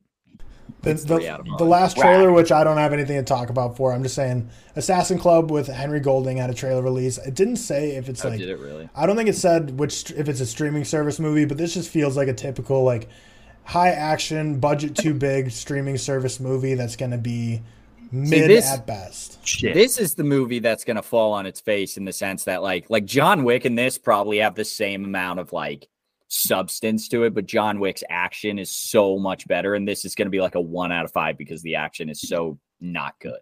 That's my guess. That's my guess. Yeah, it, I like it, that guess. It doesn't look great. Um, let's hop into some movie news now. A lot of these, stop me if you want to talk about them, but a lot of these things I've listed here, just like I'm right, listing it off and be like, cool, thumbs up, interesting piece of news. Just keep you all informed. So, Bong Joon Ho's Parasite becomes the first film ever on Letterboxd to pass 1 million five star ratings. Thumbs up, Ooh. cool, great movie, ReelTok collection. Does that certified surprise approval. you guys though? Yeah, All right, I, I, I know we just said we'll gloss through. It kind, it kind of does, uh, does, does actually, honestly. It His Letterboxd has been around since what, like 2012, 2013, maybe. Yeah, but it didn't. I think it was like It didn't pick up 2017. till like 20 Yeah, I know, but like I'd say. I don't know. I just feel like there are so many like massive, like popular, like fan favorite movies, and it, I don't know. Just yeah, but like uh, a a fan favorite, say, you know, like uh, Avengers Infinity War, we'll just say the biggest, one of the biggest movies Yeah. ever, or Avatar The Way of Water. Most of them aren't getting like a probably a five out of five. like Parasite is fair. like it's it's it's a cult classic almost in the sense that like most common people don't go and see like a uh, a South Korean movie. Um, right? It's from we Yeah. hate those right? people. Yeah. Most people in the general public probably don't watch this, but because it won the Oscar and Bong Joon Ho is like a Yeah. fa- a fan favorite at this point, like a lot of people have seen it, and it's a fucking. It's because- movie. It's because it will. It not only like Cam said, it's a great movie. It's gone down in history as the first non-English speaking picture to win Best Picture. So it'll always have that credo, I guess. Of, Yeah, Mhm. I wonder how many the Dark Knight's got. 'cause people like it definitely. I- I think have the that thing many. is Fair, that- George. Dark Knight six hundred and sixty-two thousand. It's not even close. Like Yeah, five see, that's wise. what I'm saying. Well, no, like Yeah. Parasite. It's Parasite's because a it's cinephile movie. revolutionary. No, I think it's just because like the type of people people that have Letterboxd like Parasite. I don't think MCU fans have Letterboxd. It's not like they're not the type of people that are like Yeah, reviewing movies and logging movies. I don't know, think- man. Uh, Let- Letterboxd is like so big now. Like Empire Right. Strikes Back has has 350. I'm gonna check like maybe Avatar or something. I don't know. People don't rate Avatar a five. I star. don't know, but like, of course they even do. like the Godfather, man. Yeah, but you like, got to remember, George, that came out like what seventy three because people, the newer Yeah, films will always have more, won't they? That's the thing. Because that's Yeah, probably only. I, I it doesn't. It doesn't surprise me. In in my opinion, I if it's say. if if I was to guess a film, Parasite would probably be in the first five films I would guess because it's so relevant and so like wow. revolutionary. the Way has 530,000 five star ratings. Yeah, love that fucking shit. Amazing. Like I don't know, something like a Whiplash, 532. 2014, though, isn't it? We, we, we digress, but yeah, yeah, My, my point is that kind of surprised me. It didn't surprise me. Next bit of news: Apple to spend one billion dollars on producing films that will be released in theaters. They're looking to release Killers of the Flower Moon, Argyle, and Napoleon this year in theaters. Um, I think this is huge because, like I kind of mentioned earlier with Dungeons and Dragons, I think movie theaters are so back at this point. I think a lot of streaming services gambled heavily on the fact that movies are going to go start being straight to streaming, straight to renting. So they were just really trying to up their their original content. But now I think this is a clear sign by Apple, and I think other streamers will follow suit, like Netflix with some of their big films, of basically being like, no, theaters are here to stay. That's still a huge money making potential. So we're going to start trying to push our movies to theaters before going to the streaming service, which is a huge thumbs up because a lot of these massive streaming services lately have been getting exclusive contracts with some of the best directors working today. And not getting a chance to see these directors in theaters is just a shame. So I'm very happy to see that they're going to be pushing these out to theaters. Um, but yeah, cool. Apple to be spending a lot of money on theater releases. Next up, Todd Field retires from directing after Tar. Basically, right when Tar came out, he was kind of floating the idea of like maybe this is my last film, maybe not. But he officially says he's retiring after directing Tar. So good How banger. Like, Hasn't he only done like three feature films or something? Yeah, he's not like that old or anything. Uh, but I think he's just like he, that movie took a lot yeah. out of me, I, and I have enough money he's to do whatever the hell I want the rest of my life. So late fifties. Yeah, I feel like when you're in this when you're in this job, like of like I don't know, I'm gonna throw out a rant, basketball coach or director or composer or like jobs that like you work till you're like 80. That sucks. Even well, if this... I love what I do, I want to. Yeah. I'm I don't want to work that long. I you don't want to be a Francis Ford who's like doing a film yeah, like yeah. Like I know he, I know he can travel. Like I can't travel anytime I want right now. I know he can, or, or any director can, and so that's kind of I guess what you're waiting for when you're in like the real world. But that sucks. Well, Todd, so Todd Field, right, did a film called In the Bedroom 2001. Then he did a film called Little Children 2006, and then came back in 2022 and released Tar, and that's it. So, so, just, so, so he'll be back him. in 2035, 2048 or something. But who knows? But Tar. I mean, uh, great ones to go out on, in my opinion. Fair enough. You probably made a fucking load of money from it anyway. I made a chunk. Oppenheimer clocks in at three hours long. I wanted to talk about this briefly because Seth, you said you hope that movies don't kind of stick with this three-hour run time. You wish it, things would tighten up a bit. Um, I, I want. I'll give you time to expand on that. I did say people got very confused. I just used the Oppenheimer news as a way to say my point. But then in my tweet and video, I did actually say that Oppenheimer is a uh, is one of the many exceptions to the rule. I like three hour films. If a film is good, why would I not want it to be longer? I think with a film like Oppenheimer, which covers so many bases, I think even a film like Babylon, I get it. Like you can make films three hours. I just think we're at a point now where a lot of new releases seem to be around this two and a half to three hour margin, which don't have the narrative to to earn that and are too sparse, sparse in the narrative. And I often think that studios think that if someone sees a two and a half hour, three hour film, it will equal prestige or greatness in their eyes. And I, I personally think that's what a lot of studios do. But I think Oppenheimer's fine to be three hours. Like, there's gonna like the thing is, uh, Christopher Nolan's a, as a director, you know, he's not my favorite, but I think he's done many great films that have been long. I think Interstellar was what nearly three hours, 12 40, 12 50. Yeah, yeah two hour 40 Inception, probably over two and a half. Dark Knight, over two and a half. Um, Dunkirk, I think, similar to that. No, Dunkirk's like 140, isn't it? Dunkirk was oh, short. No, yeah. Yeah. Okay. Um, but yeah, he's, I mean, he's, this is not a film where I think it's uh, the case. I just wanted to use it as a point. I just think it is becoming like a norm now that a lot of studios think that um, higher run times will equal greater. And then a lot of people will, in my opinion, actively avoid going to, especially working people, they'll actively avoid going to a film if it's three hours or more because it's a lot of time, especially if it's. I mean, I, I will say, looking at like my 2022 ranking, I logged 100 films exactly. Only nine of them were above two and a half hours. Really? I definitely yeah. watched. I counted the other day. I watched at least like twenty last year at the Rover. Though. Yeah, the only ones that I have are Avatar, Babylon, RRR, with The Batman, Vikram, Blonde, Wakanda Forever, Elvis, and Tar. Maybe like two fifteen. Then that might be the margin. Yeah, kind of like the Northman upwards. But I just think yeah. there's a lot of. I think as well we're getting like maybe it's two hours. You know, when you get these streaming films a lot of the time now, um, a lot of the streaming originals now, even ones that aren't great, are two hour, are over two hours. Like I'm talking the majority of them. Um, I don't know, man. I just feel like there's not enough 90 minute films now, to be honest. I mean, it might be my just my opinion, but I think I I get kind of tired of every film being that long, unless it's good. Obviously, Did you Unless- almost say it might be my generation? No. I thought I almost heard that. Okay. I No, thought I thought you I thought you No. almost said my generation. I was That's like, all Seth, of our generation. Yeah. No, did I did I say that? For a minute. I don't know. I think you stopped Uh, yourself. Uh, That was funny.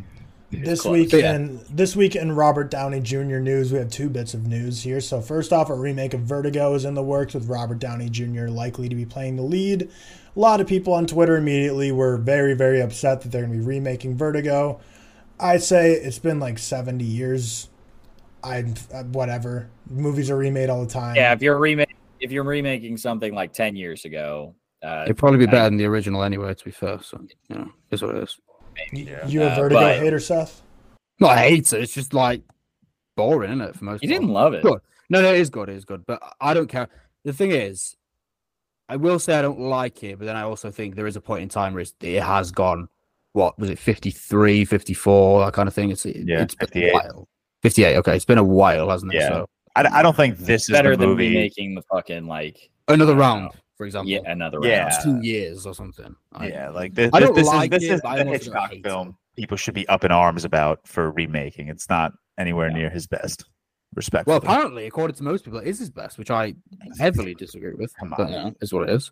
Yeah, I think I think the outrage was a little crazy how much people got mad about this. Um, Robert Pattinson, Robert Downey Jr., Amy Adams, Danielle Deadwyler, and a lot more are confirmed to be in Adam McKay's next movie called Average Height, Average Build, which follows a serial killer who gets into politics to change the laws to be more murder friendly. This sounds exactly like something Adam McKay will just knock out of the park. I know his style isn't for everyone, but if you are an Adam McKay fan, the description of this movie sounds like something that he will just absolutely be able to hit a slam dunk. Wait, who's? And come on, uh, Big Short. and- and- well, I mean, and- more like a, yeah, the Big Short. Don't look Big up because Yeah, like lately like he's a doing Big Short. Vice, a lot Nice. of political stuff. I like the Big Don't Short. look up. Big Yeah. Short's good. He's I love that he's just been Every like I. I watched Don't Look Up or like three quarters of it yesterday and I was like, this man has just perfected his like political satire and it is so fucking hilarious I think to Seth, watch. you'd like Don't Look Up. You reckon? I think most people that don't ru- like Don't Look Up are are butthurt that it's Yeah, actually about uh, uh, that it's actually about climate change. Yeah. Is it a Netflix one? It is. isn't Yeah. it? Yeah. Yeah. Okay, Yeah. I'll try that soon. Then. it's a good movie. It's not, saw it it's not his best. But it's not his best, but it's a good movie. Not his best.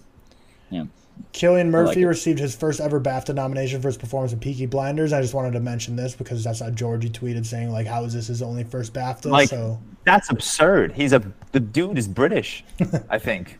Yeah, but you think about all the things think- that on at that time. Like Game of Ke- wait, Thrones. hold on, hold on. The BAFTAs just gave Barry Keoghan Best Supporting Actor over Ke Huy Quan. Wait, BAFTAs? I thought they were just film. Is it TV Yeah. as well? Yeah, it's TV as well. yeah, Oh, okay.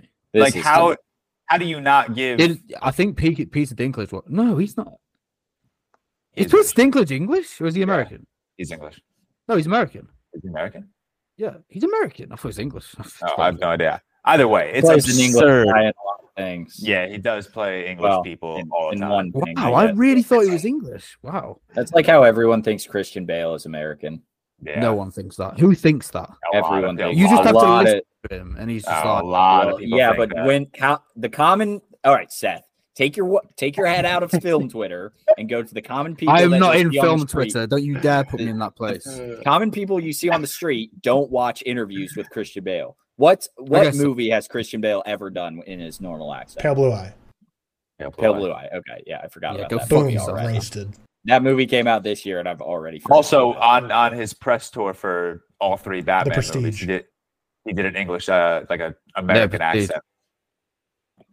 What was he in Really? Ford vs Ferrari? Yeah, because he was afraid people would hate him as a casting for Bruce Wayne because he wasn't American. Wasn't so American. on his press tour, he did all of his interviews with an American accent. wow. Wait, now I gotta really? Yeah, Really? I didn't know that.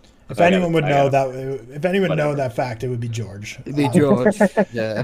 we, It's a we got great some- fact to know. we got some theater release dates. So Jordan Peele's next film will be another horror thriller. Thriller will be released on Christmas Day in 2024, and then we have Magazine Dreams, which is going to be released this year, December 8th. This came out of Sundance.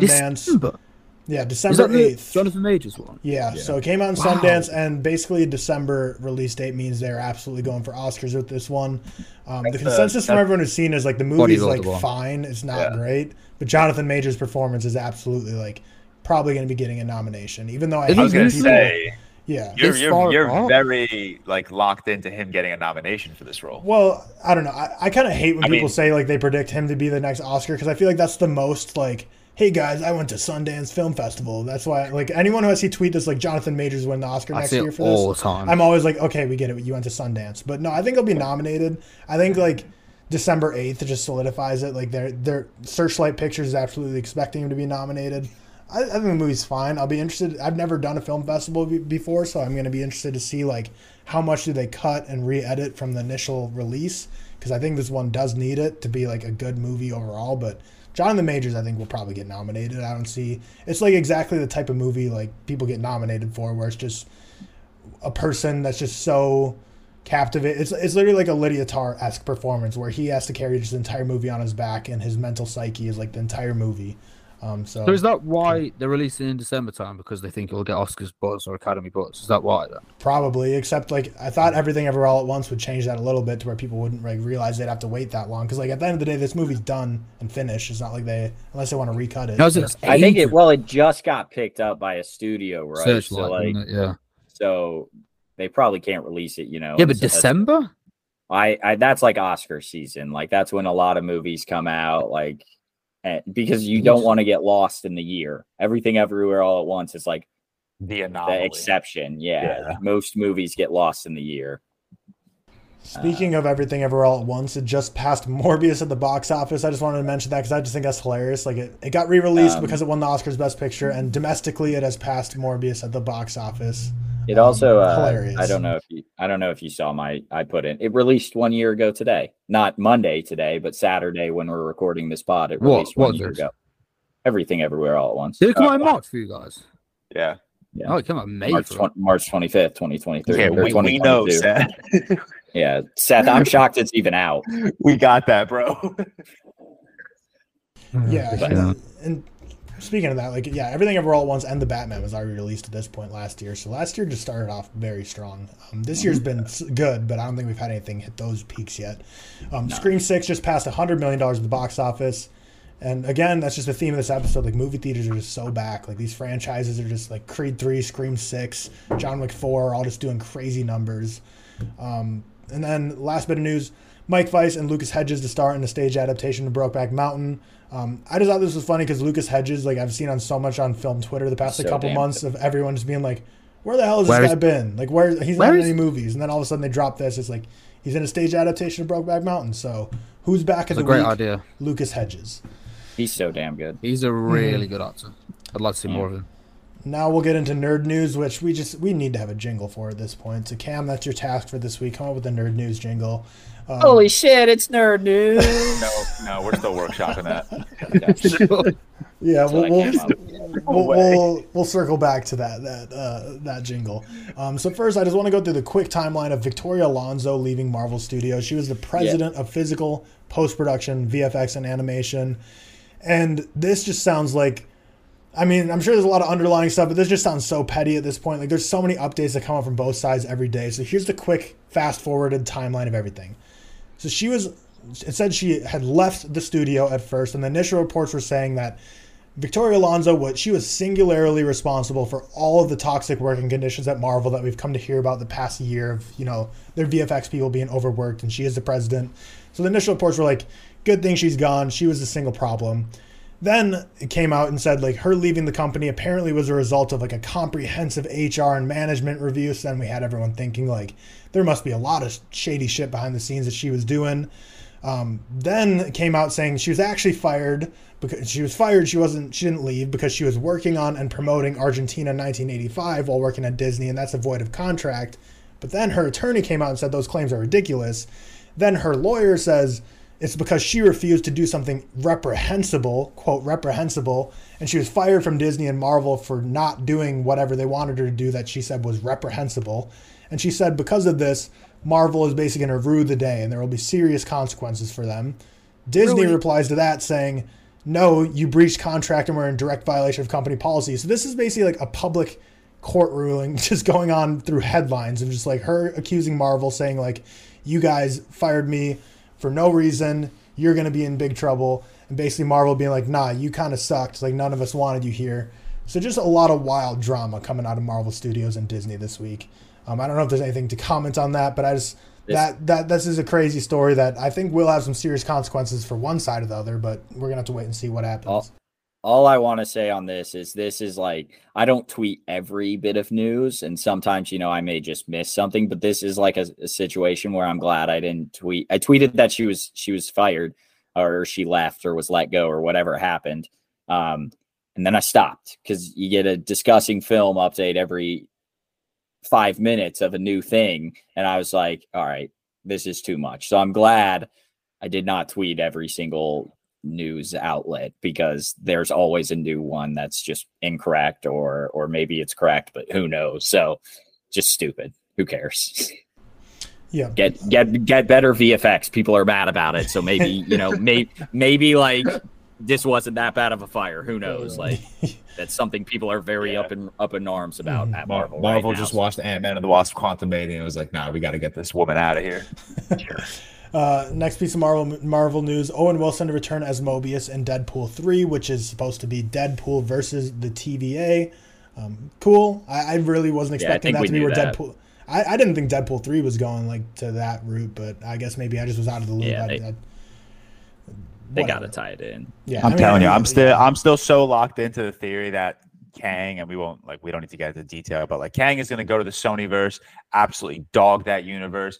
Deadpool is gonna come out of it alive, go to another universe, he was in the Work with- fox uh, uh, deadpool was in the fox universe, the universe Fox universe, whatever, and then he's gonna come to like the MCU and blah blah blah. I don't know. I'm so I I don't know. I thought you were about to say I'm so locked into the theory that Deadpool 3 is still not going to be R rated. you I have to, I mean, uh, who knows? But they have come out and said multiple times, like, it's R rated. I promise. Yeah. We'll see. Yeah, I know. uh, heading over to the DC extended universe still at this point. Uh, I don't know. I don't know what Shazam falls into, but Zach Levi, Rachel Zegler, and others of the cast were very vocal and upset on social media about the critical reception of Shazam Bad 2. luck.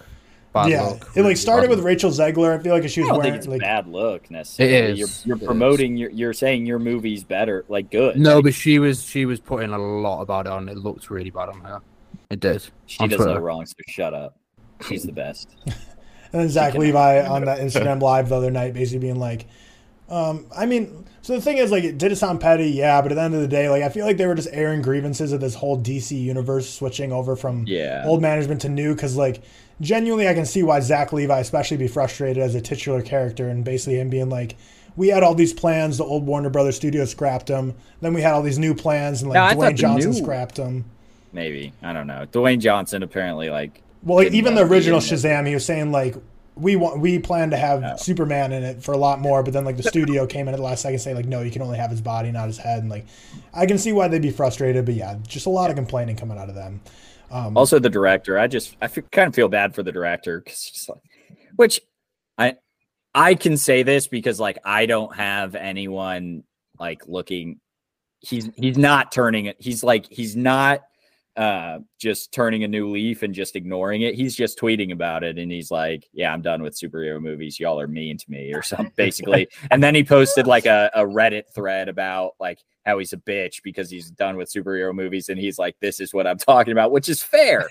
Um but i feel bad for him. He's kind of getting dragged in the mud. And it's not a bad enough movie in my opinion to be like ripping it to this extent it's better than ant-man and the wasp quantumania i think george and i can Much. agree on that Uh, Yeah, but to be but fair, I think that got I think it's about the well. same. Um, but Honestly, like, I don't think Peyton Reed got ripped enough for that movie. He did. I saw loads on Twitter. he, he got a lot of you got a lot of Like- I, I think he, I should have tweeted more.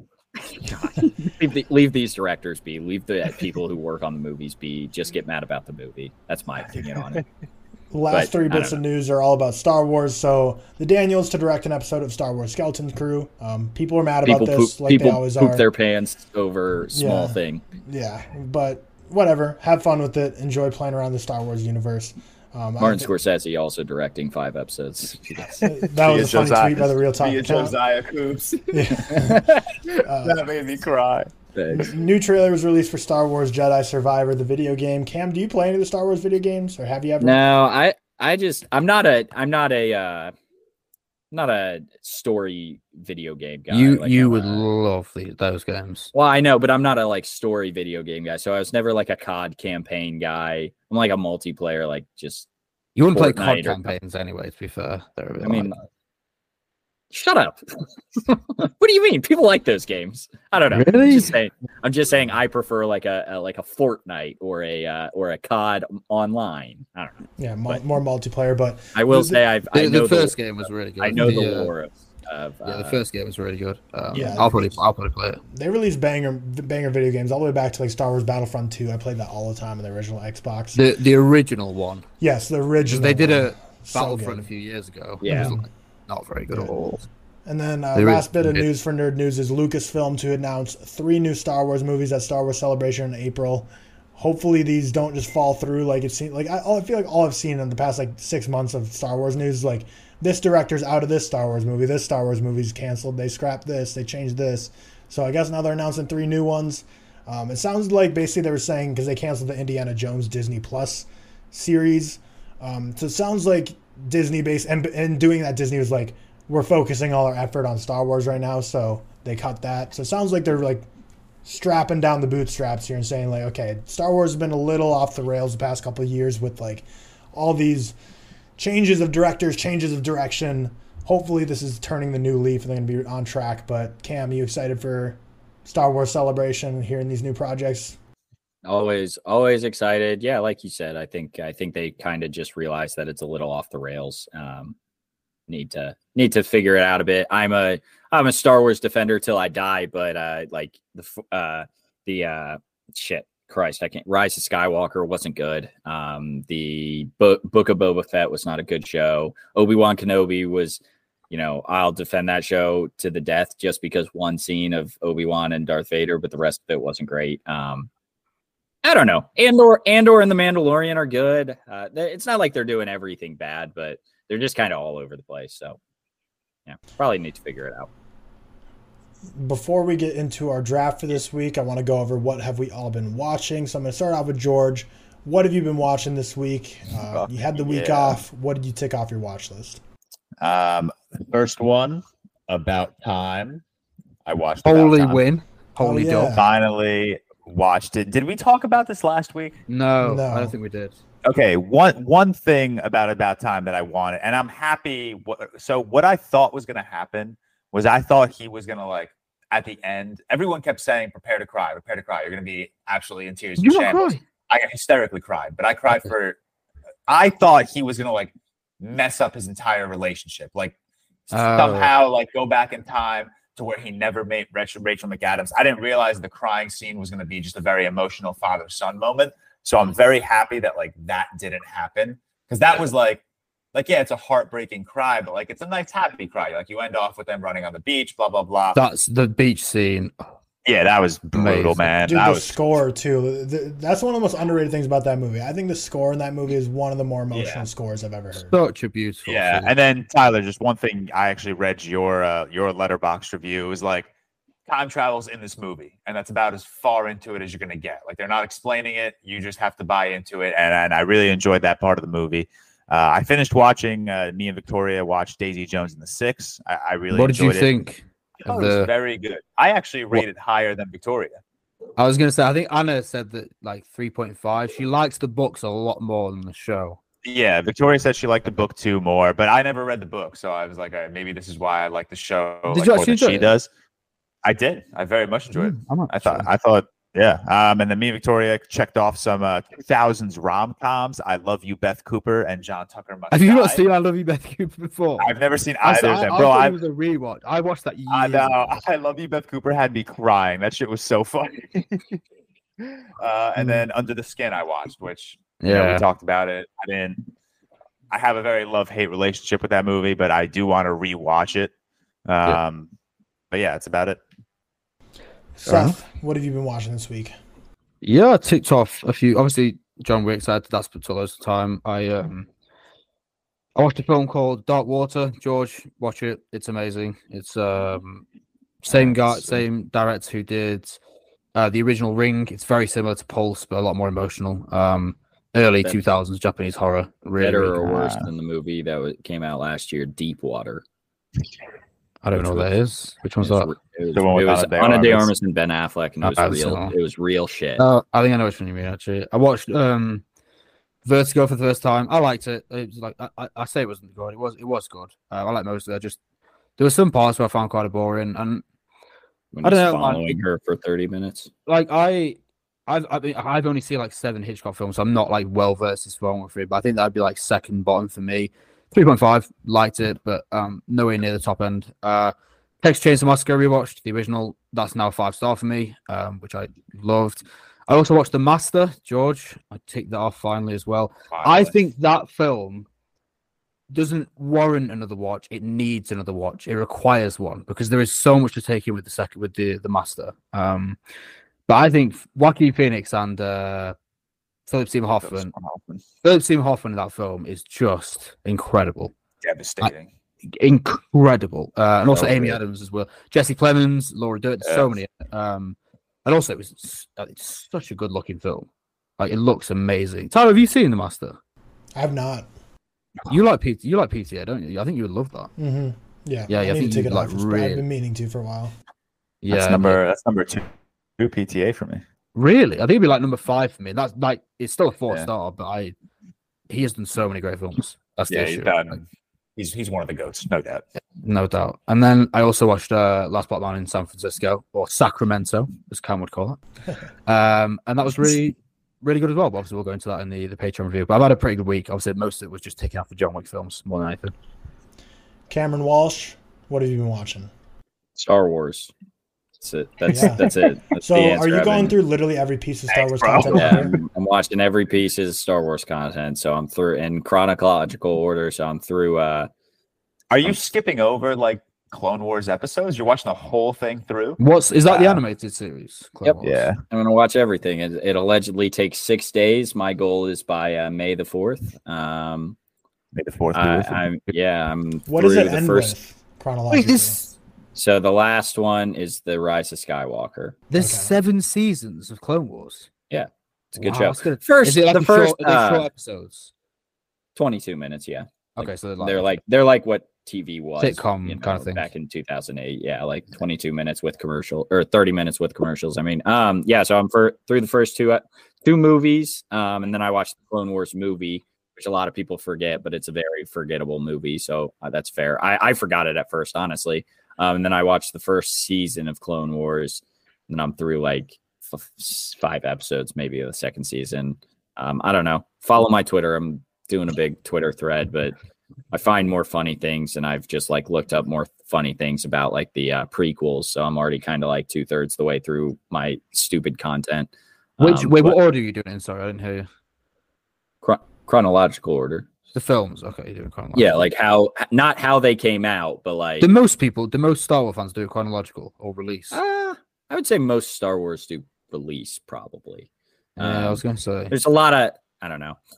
There's a lot of stupid things in Star Wars, and so uh, as much as I love it, like I texted, I texted Tyler a bunch of like fun facts the other day because he was doing like uh he was doing like very common fun facts that everyone knows, and I texted him like five or something like Star Wars fun facts that he didn't know any of them. So maybe I just have like too much knowledge of Star Wars in my head, but there's so many like stupid things in Star Wars like that I'll just I'll tweet about eventually, but like when uh uh Obi-Wan meets Luke, he says like when I first met your father, he was a pilot, so they got since they did Anakin as a kid, they have to make him a fucking pod racer.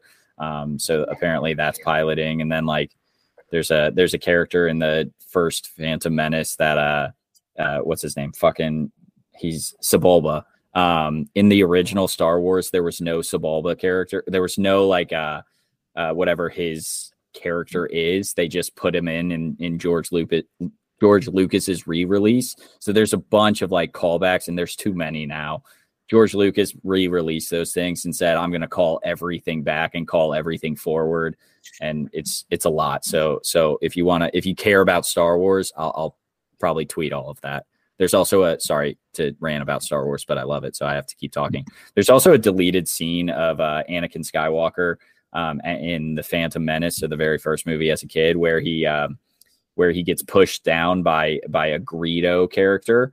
Um, who, if you don't know, Greedo is like who sh- who sh- doesn't shoot Han first, I guess. Um, and and he gets like pushed down after because he thinks he cheated in the pod race, and and Anakin's like, "You're gonna get you're gonna get payback one day, Greedo." And it's like that's the worst like call forward I've ever. They took that Come- scene out. Luckily, but- what's that from? Uh, that's from the Phantom Menace. That's busty Senator Palpatine. It's it's just so when he's coming on clone, they like wiggle him a bunch, but like someone took a screen grab and it's just busty Senator Palpatine. I, I don't remember. Yeah, there's a there's a lot of like Star Wars lore that I know probably way too much of, so I'll just tweet a bunch of it. And I'm not not all of it's an original thought. It's probably something I've heard on like a podcast or something. But if you like Star Wars, maybe follow my Twitter. No way. Okay, cool. Um, for me this week, uh, other than the movies I've already talked about, uh, based on what we're going to be reviewing and what I kind of reviewed earlier, uh, watched A Star Is Born for the first time for me. Um, I thought it was a banger. So obviously this movie's like a remake of a remake of a remake at this point. It's been told a ton, but I feel like Bradley Cooper because I feel like the story of A Star Is Born, like uh, you know, a successful artist on the come down and dealing with that in- in one way or another, whether it's due to like drugs, alcohol, um, losing your hearing. I, I don't know. I thought this. I really liked his direction on this one. Uh, Lady Gaga is just phenomenal, and Bradley Cooper is also just a phenomenal actor. So I really enjoyed it.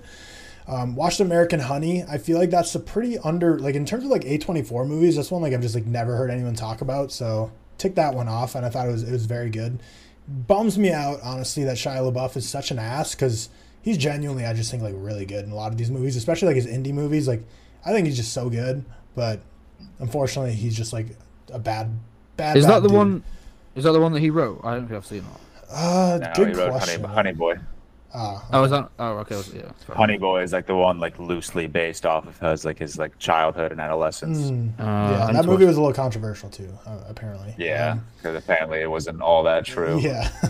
um, But whatever. and then also watched Wyrm last night, which was a weird little dystopian movie. It's from 2019.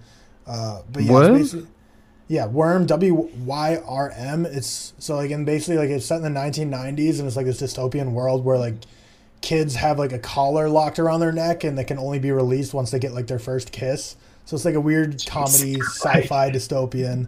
I don't know. It wasn't like it wasn't terrible. It has a 3.4 out of 5 on Letterboxd on average. Oh, it's so- got the guy who's in You and uh, the Pipeline film, Tyler. Mhm, It's got that yeah. guy in it, hasn't it? Yeah, yeah, Yeah. yeah. yeah, I know. But he, he's like Josiah, barely. Josiah would have that collar around his neck all the time.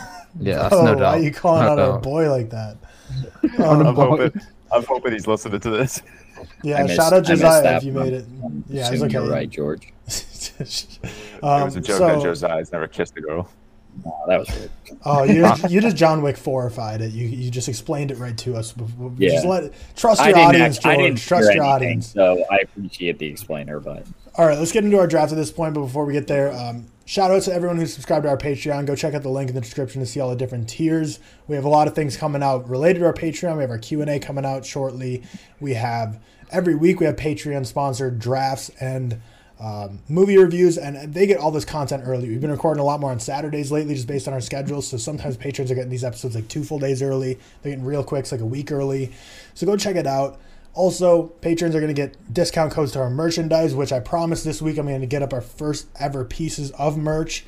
And I'm probably going to be pushing those out to Patreon first, just to kind of get some first first reactions to it and kind of use the Patreon to try and get people to say like what they like, what they don't like. So if you have certain merch you want us to, to get out, go check out our Patreon. But today's movie franchise draft is inspired by John Wick. Basically, we kind of agreed at the beginning of this pod before we started that this is just any movie franchise that has more than three movies in a series. So a trilogy would not count, but kind of like Cam was mentioning before we started the pod, John Wick 4 kind of cemented it as a franchise as opposed to, you know, like a trilogy. Um, so at that point, it gets the franchise moniker. So anything that has three plus, over three movies in the series. Um, the order we're going to go through today is Cameron, George, Perfect. Tyler, Seth, And uh, I think we all know where Cam's gonna go with pick. Well, I don't. I mean, technically, I think there's two cop. that a Cam would go between, but I think there's one he's for sure. No, I think I- I think for it. there's one that's very clear, and it's what I'm watching right now. It's the Star Wars franchise. Yeah, without a doubt. Leah. Yeah, That had to be your number one pick. yeah. I Yeah. mean, that's what, I thought it was gonna be. I thought there was I'm- one other you might do. I could, like, here's the thing. John Wick, and I haven't done this math. I, want to make a video. John Wick may be the best franchise ever. Like, like in the sense of like high rated movies. If you take so so if you take all the Lord of the Rings, they're very high late rated. But if you also take the Hobbits, they may bring it down. Like John Wick, for me at least, they're all four and a halves and one five at this point. I think Maybe the you. I- best- I, didn't know they were that high for you. Yeah, they're all they're all. no, four and a I half, think so- actually John Wick 2 may be a four. I don't know. I, I didn't rewatch them. Um, but I'm just saying, like, it's a damn good franchise, but it's not my favorite. So this this I'm gonna pick my favorite. Yeah, that's fair. Um, I'm I'm going Middle Earth with my second pick. I'm sorry. Do you, know, sorry. do you know, like when you made a massive thing last week about me not taking Puss in Boots, and I didn't take Puss in Boots, Okay, but like and now you've taken Middle Earth. Middle Earth, there's a very big difference between those two picks. Like I'm not not gonna take That's it. Disgusting. That That's is not, stop disgusting. it. Stop it. I, I may honestly, so sorry. Uh I have John Wick chapter three the lowest at a four out of five or an 84 out of 100. The lowest have out of all Really? four. Really? Yeah, Well, I I, may have to two is rewatch like- them because, uh, like I said, I didn't rewatch them for this uh, for this week. Um, maybe I will because I I think John Wick three is really. people good. love it. Yeah, people love yeah, it. so- I think the correct man. ranking, the ind- undisputed ranking of John Wick movies is four, three, one, two. Mine's four, Yeah. one, two, three. Yeah, I am in agreement. Four, three, Yeah, one, two. four, three, one. It's the right. Four, It's the three, right one, two. ranking. Four, It's, three, it's, one, it's two. objectively, it's objectively right. Um, Yeah. I'll- I got the third pick here. Um, we talked about this one before the pod. Uh, I guess it's okay. I'm going just MCU. Yeah, Right. Yeah. that's fine. So at first we were like, oh, you have to break it up to like you know the Avengers movies or I- whatever. but Yeah, I didn't like that. I didn't like that text, George. I Oh, feel like that. I mean, I, that just I don't know. I, There are a lot it. more franchises, man. You there might I not know. be great No, you're movies, right. but there are a lot more franchises. you can get You are absolutely correct. with it. You can get deep. With There's there's genuinely so many franchises. Like when I started this, I was like, I think there will be just enough for all five or for all four of us to get five picks. But then I started doing like research. I was like, no, we got so many franchises. Um, Seth, you get back to back picks here. A lot of meat Get that left on this board. What are you doing? Can I go Batman?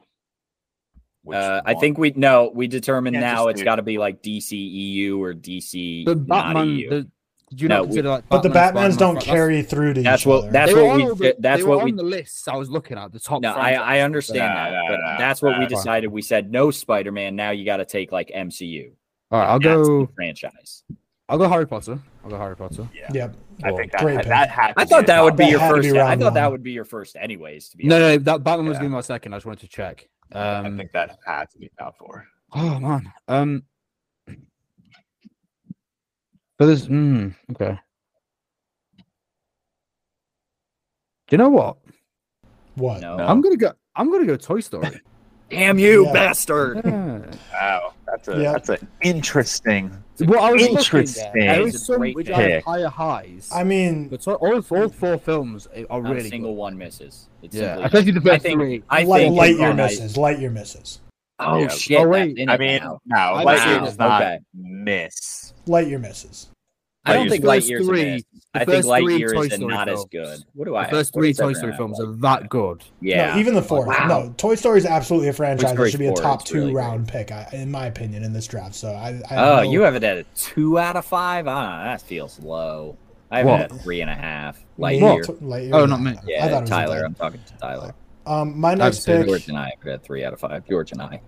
I'm so curious where Tyler's gonna go with this. Yeah, I don't know. I'm like, I have a lot tied here for where I want to go with this, but I'm Yeah. gonna go with.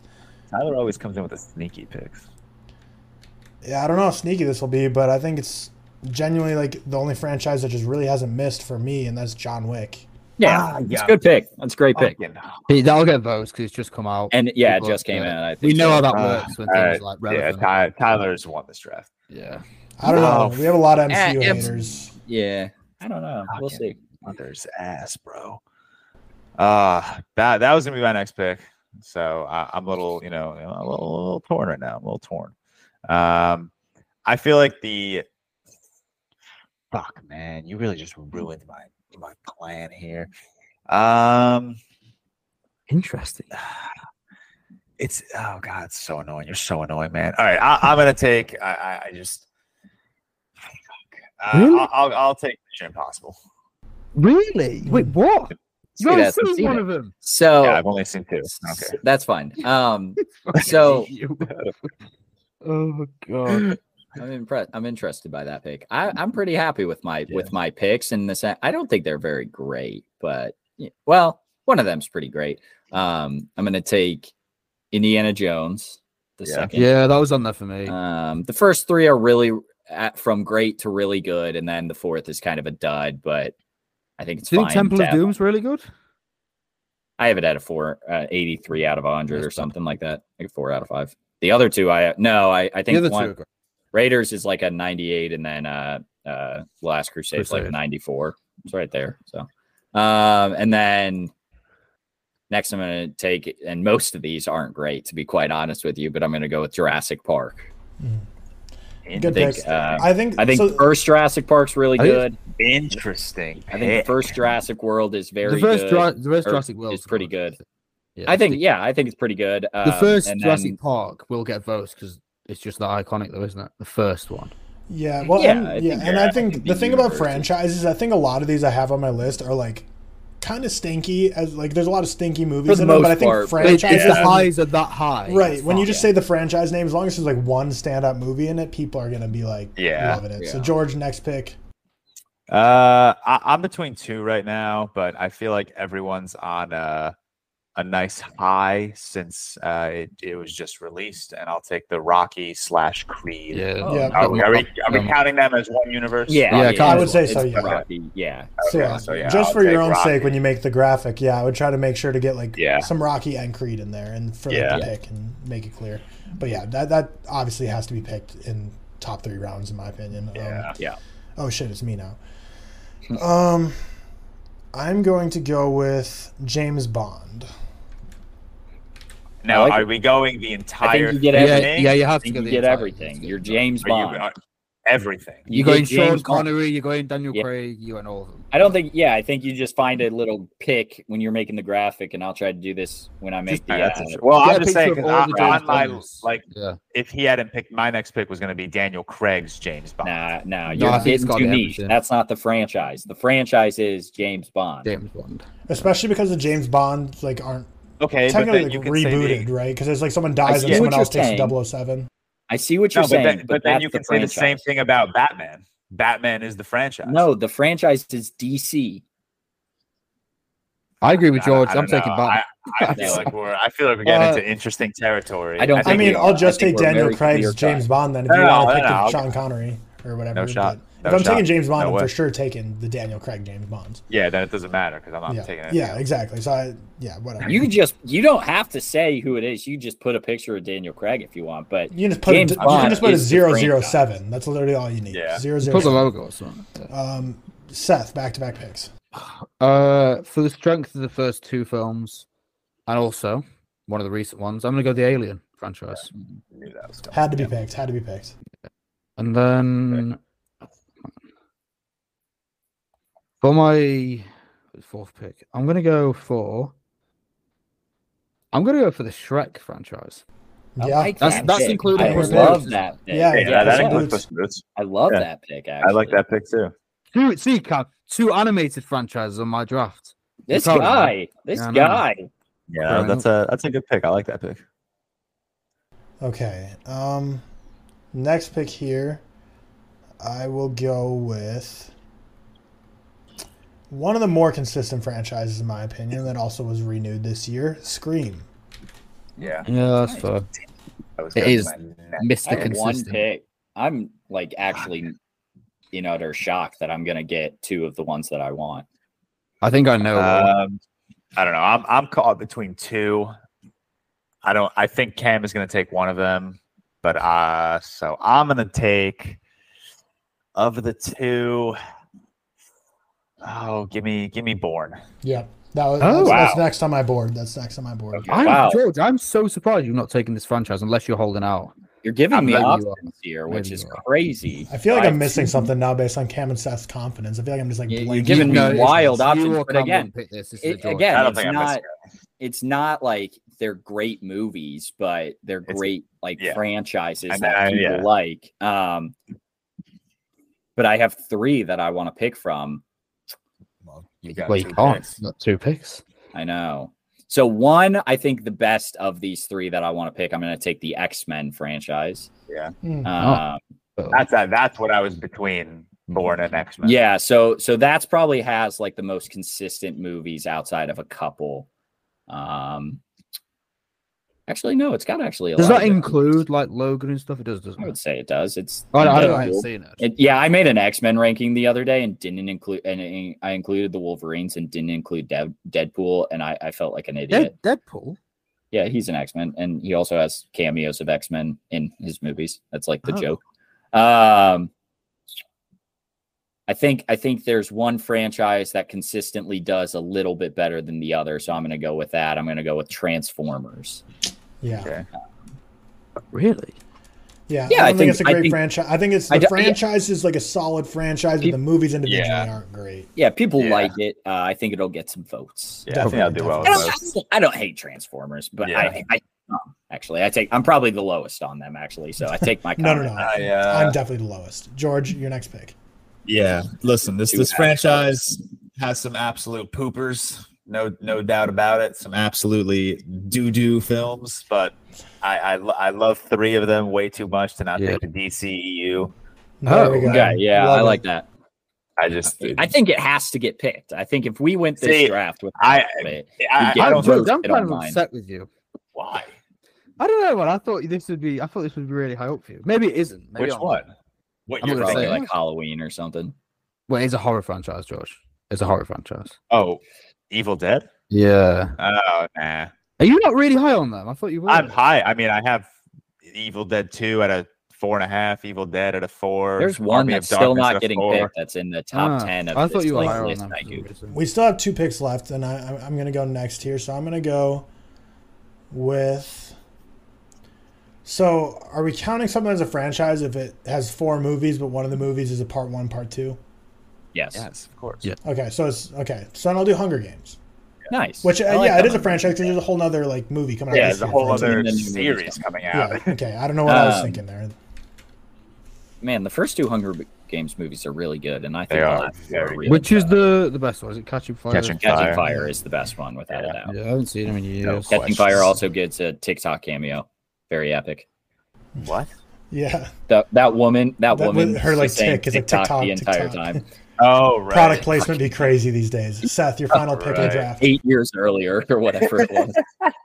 I know Seth isn't gonna pick the Uh, franchise in between, but I'm shocked it didn't get picked at all.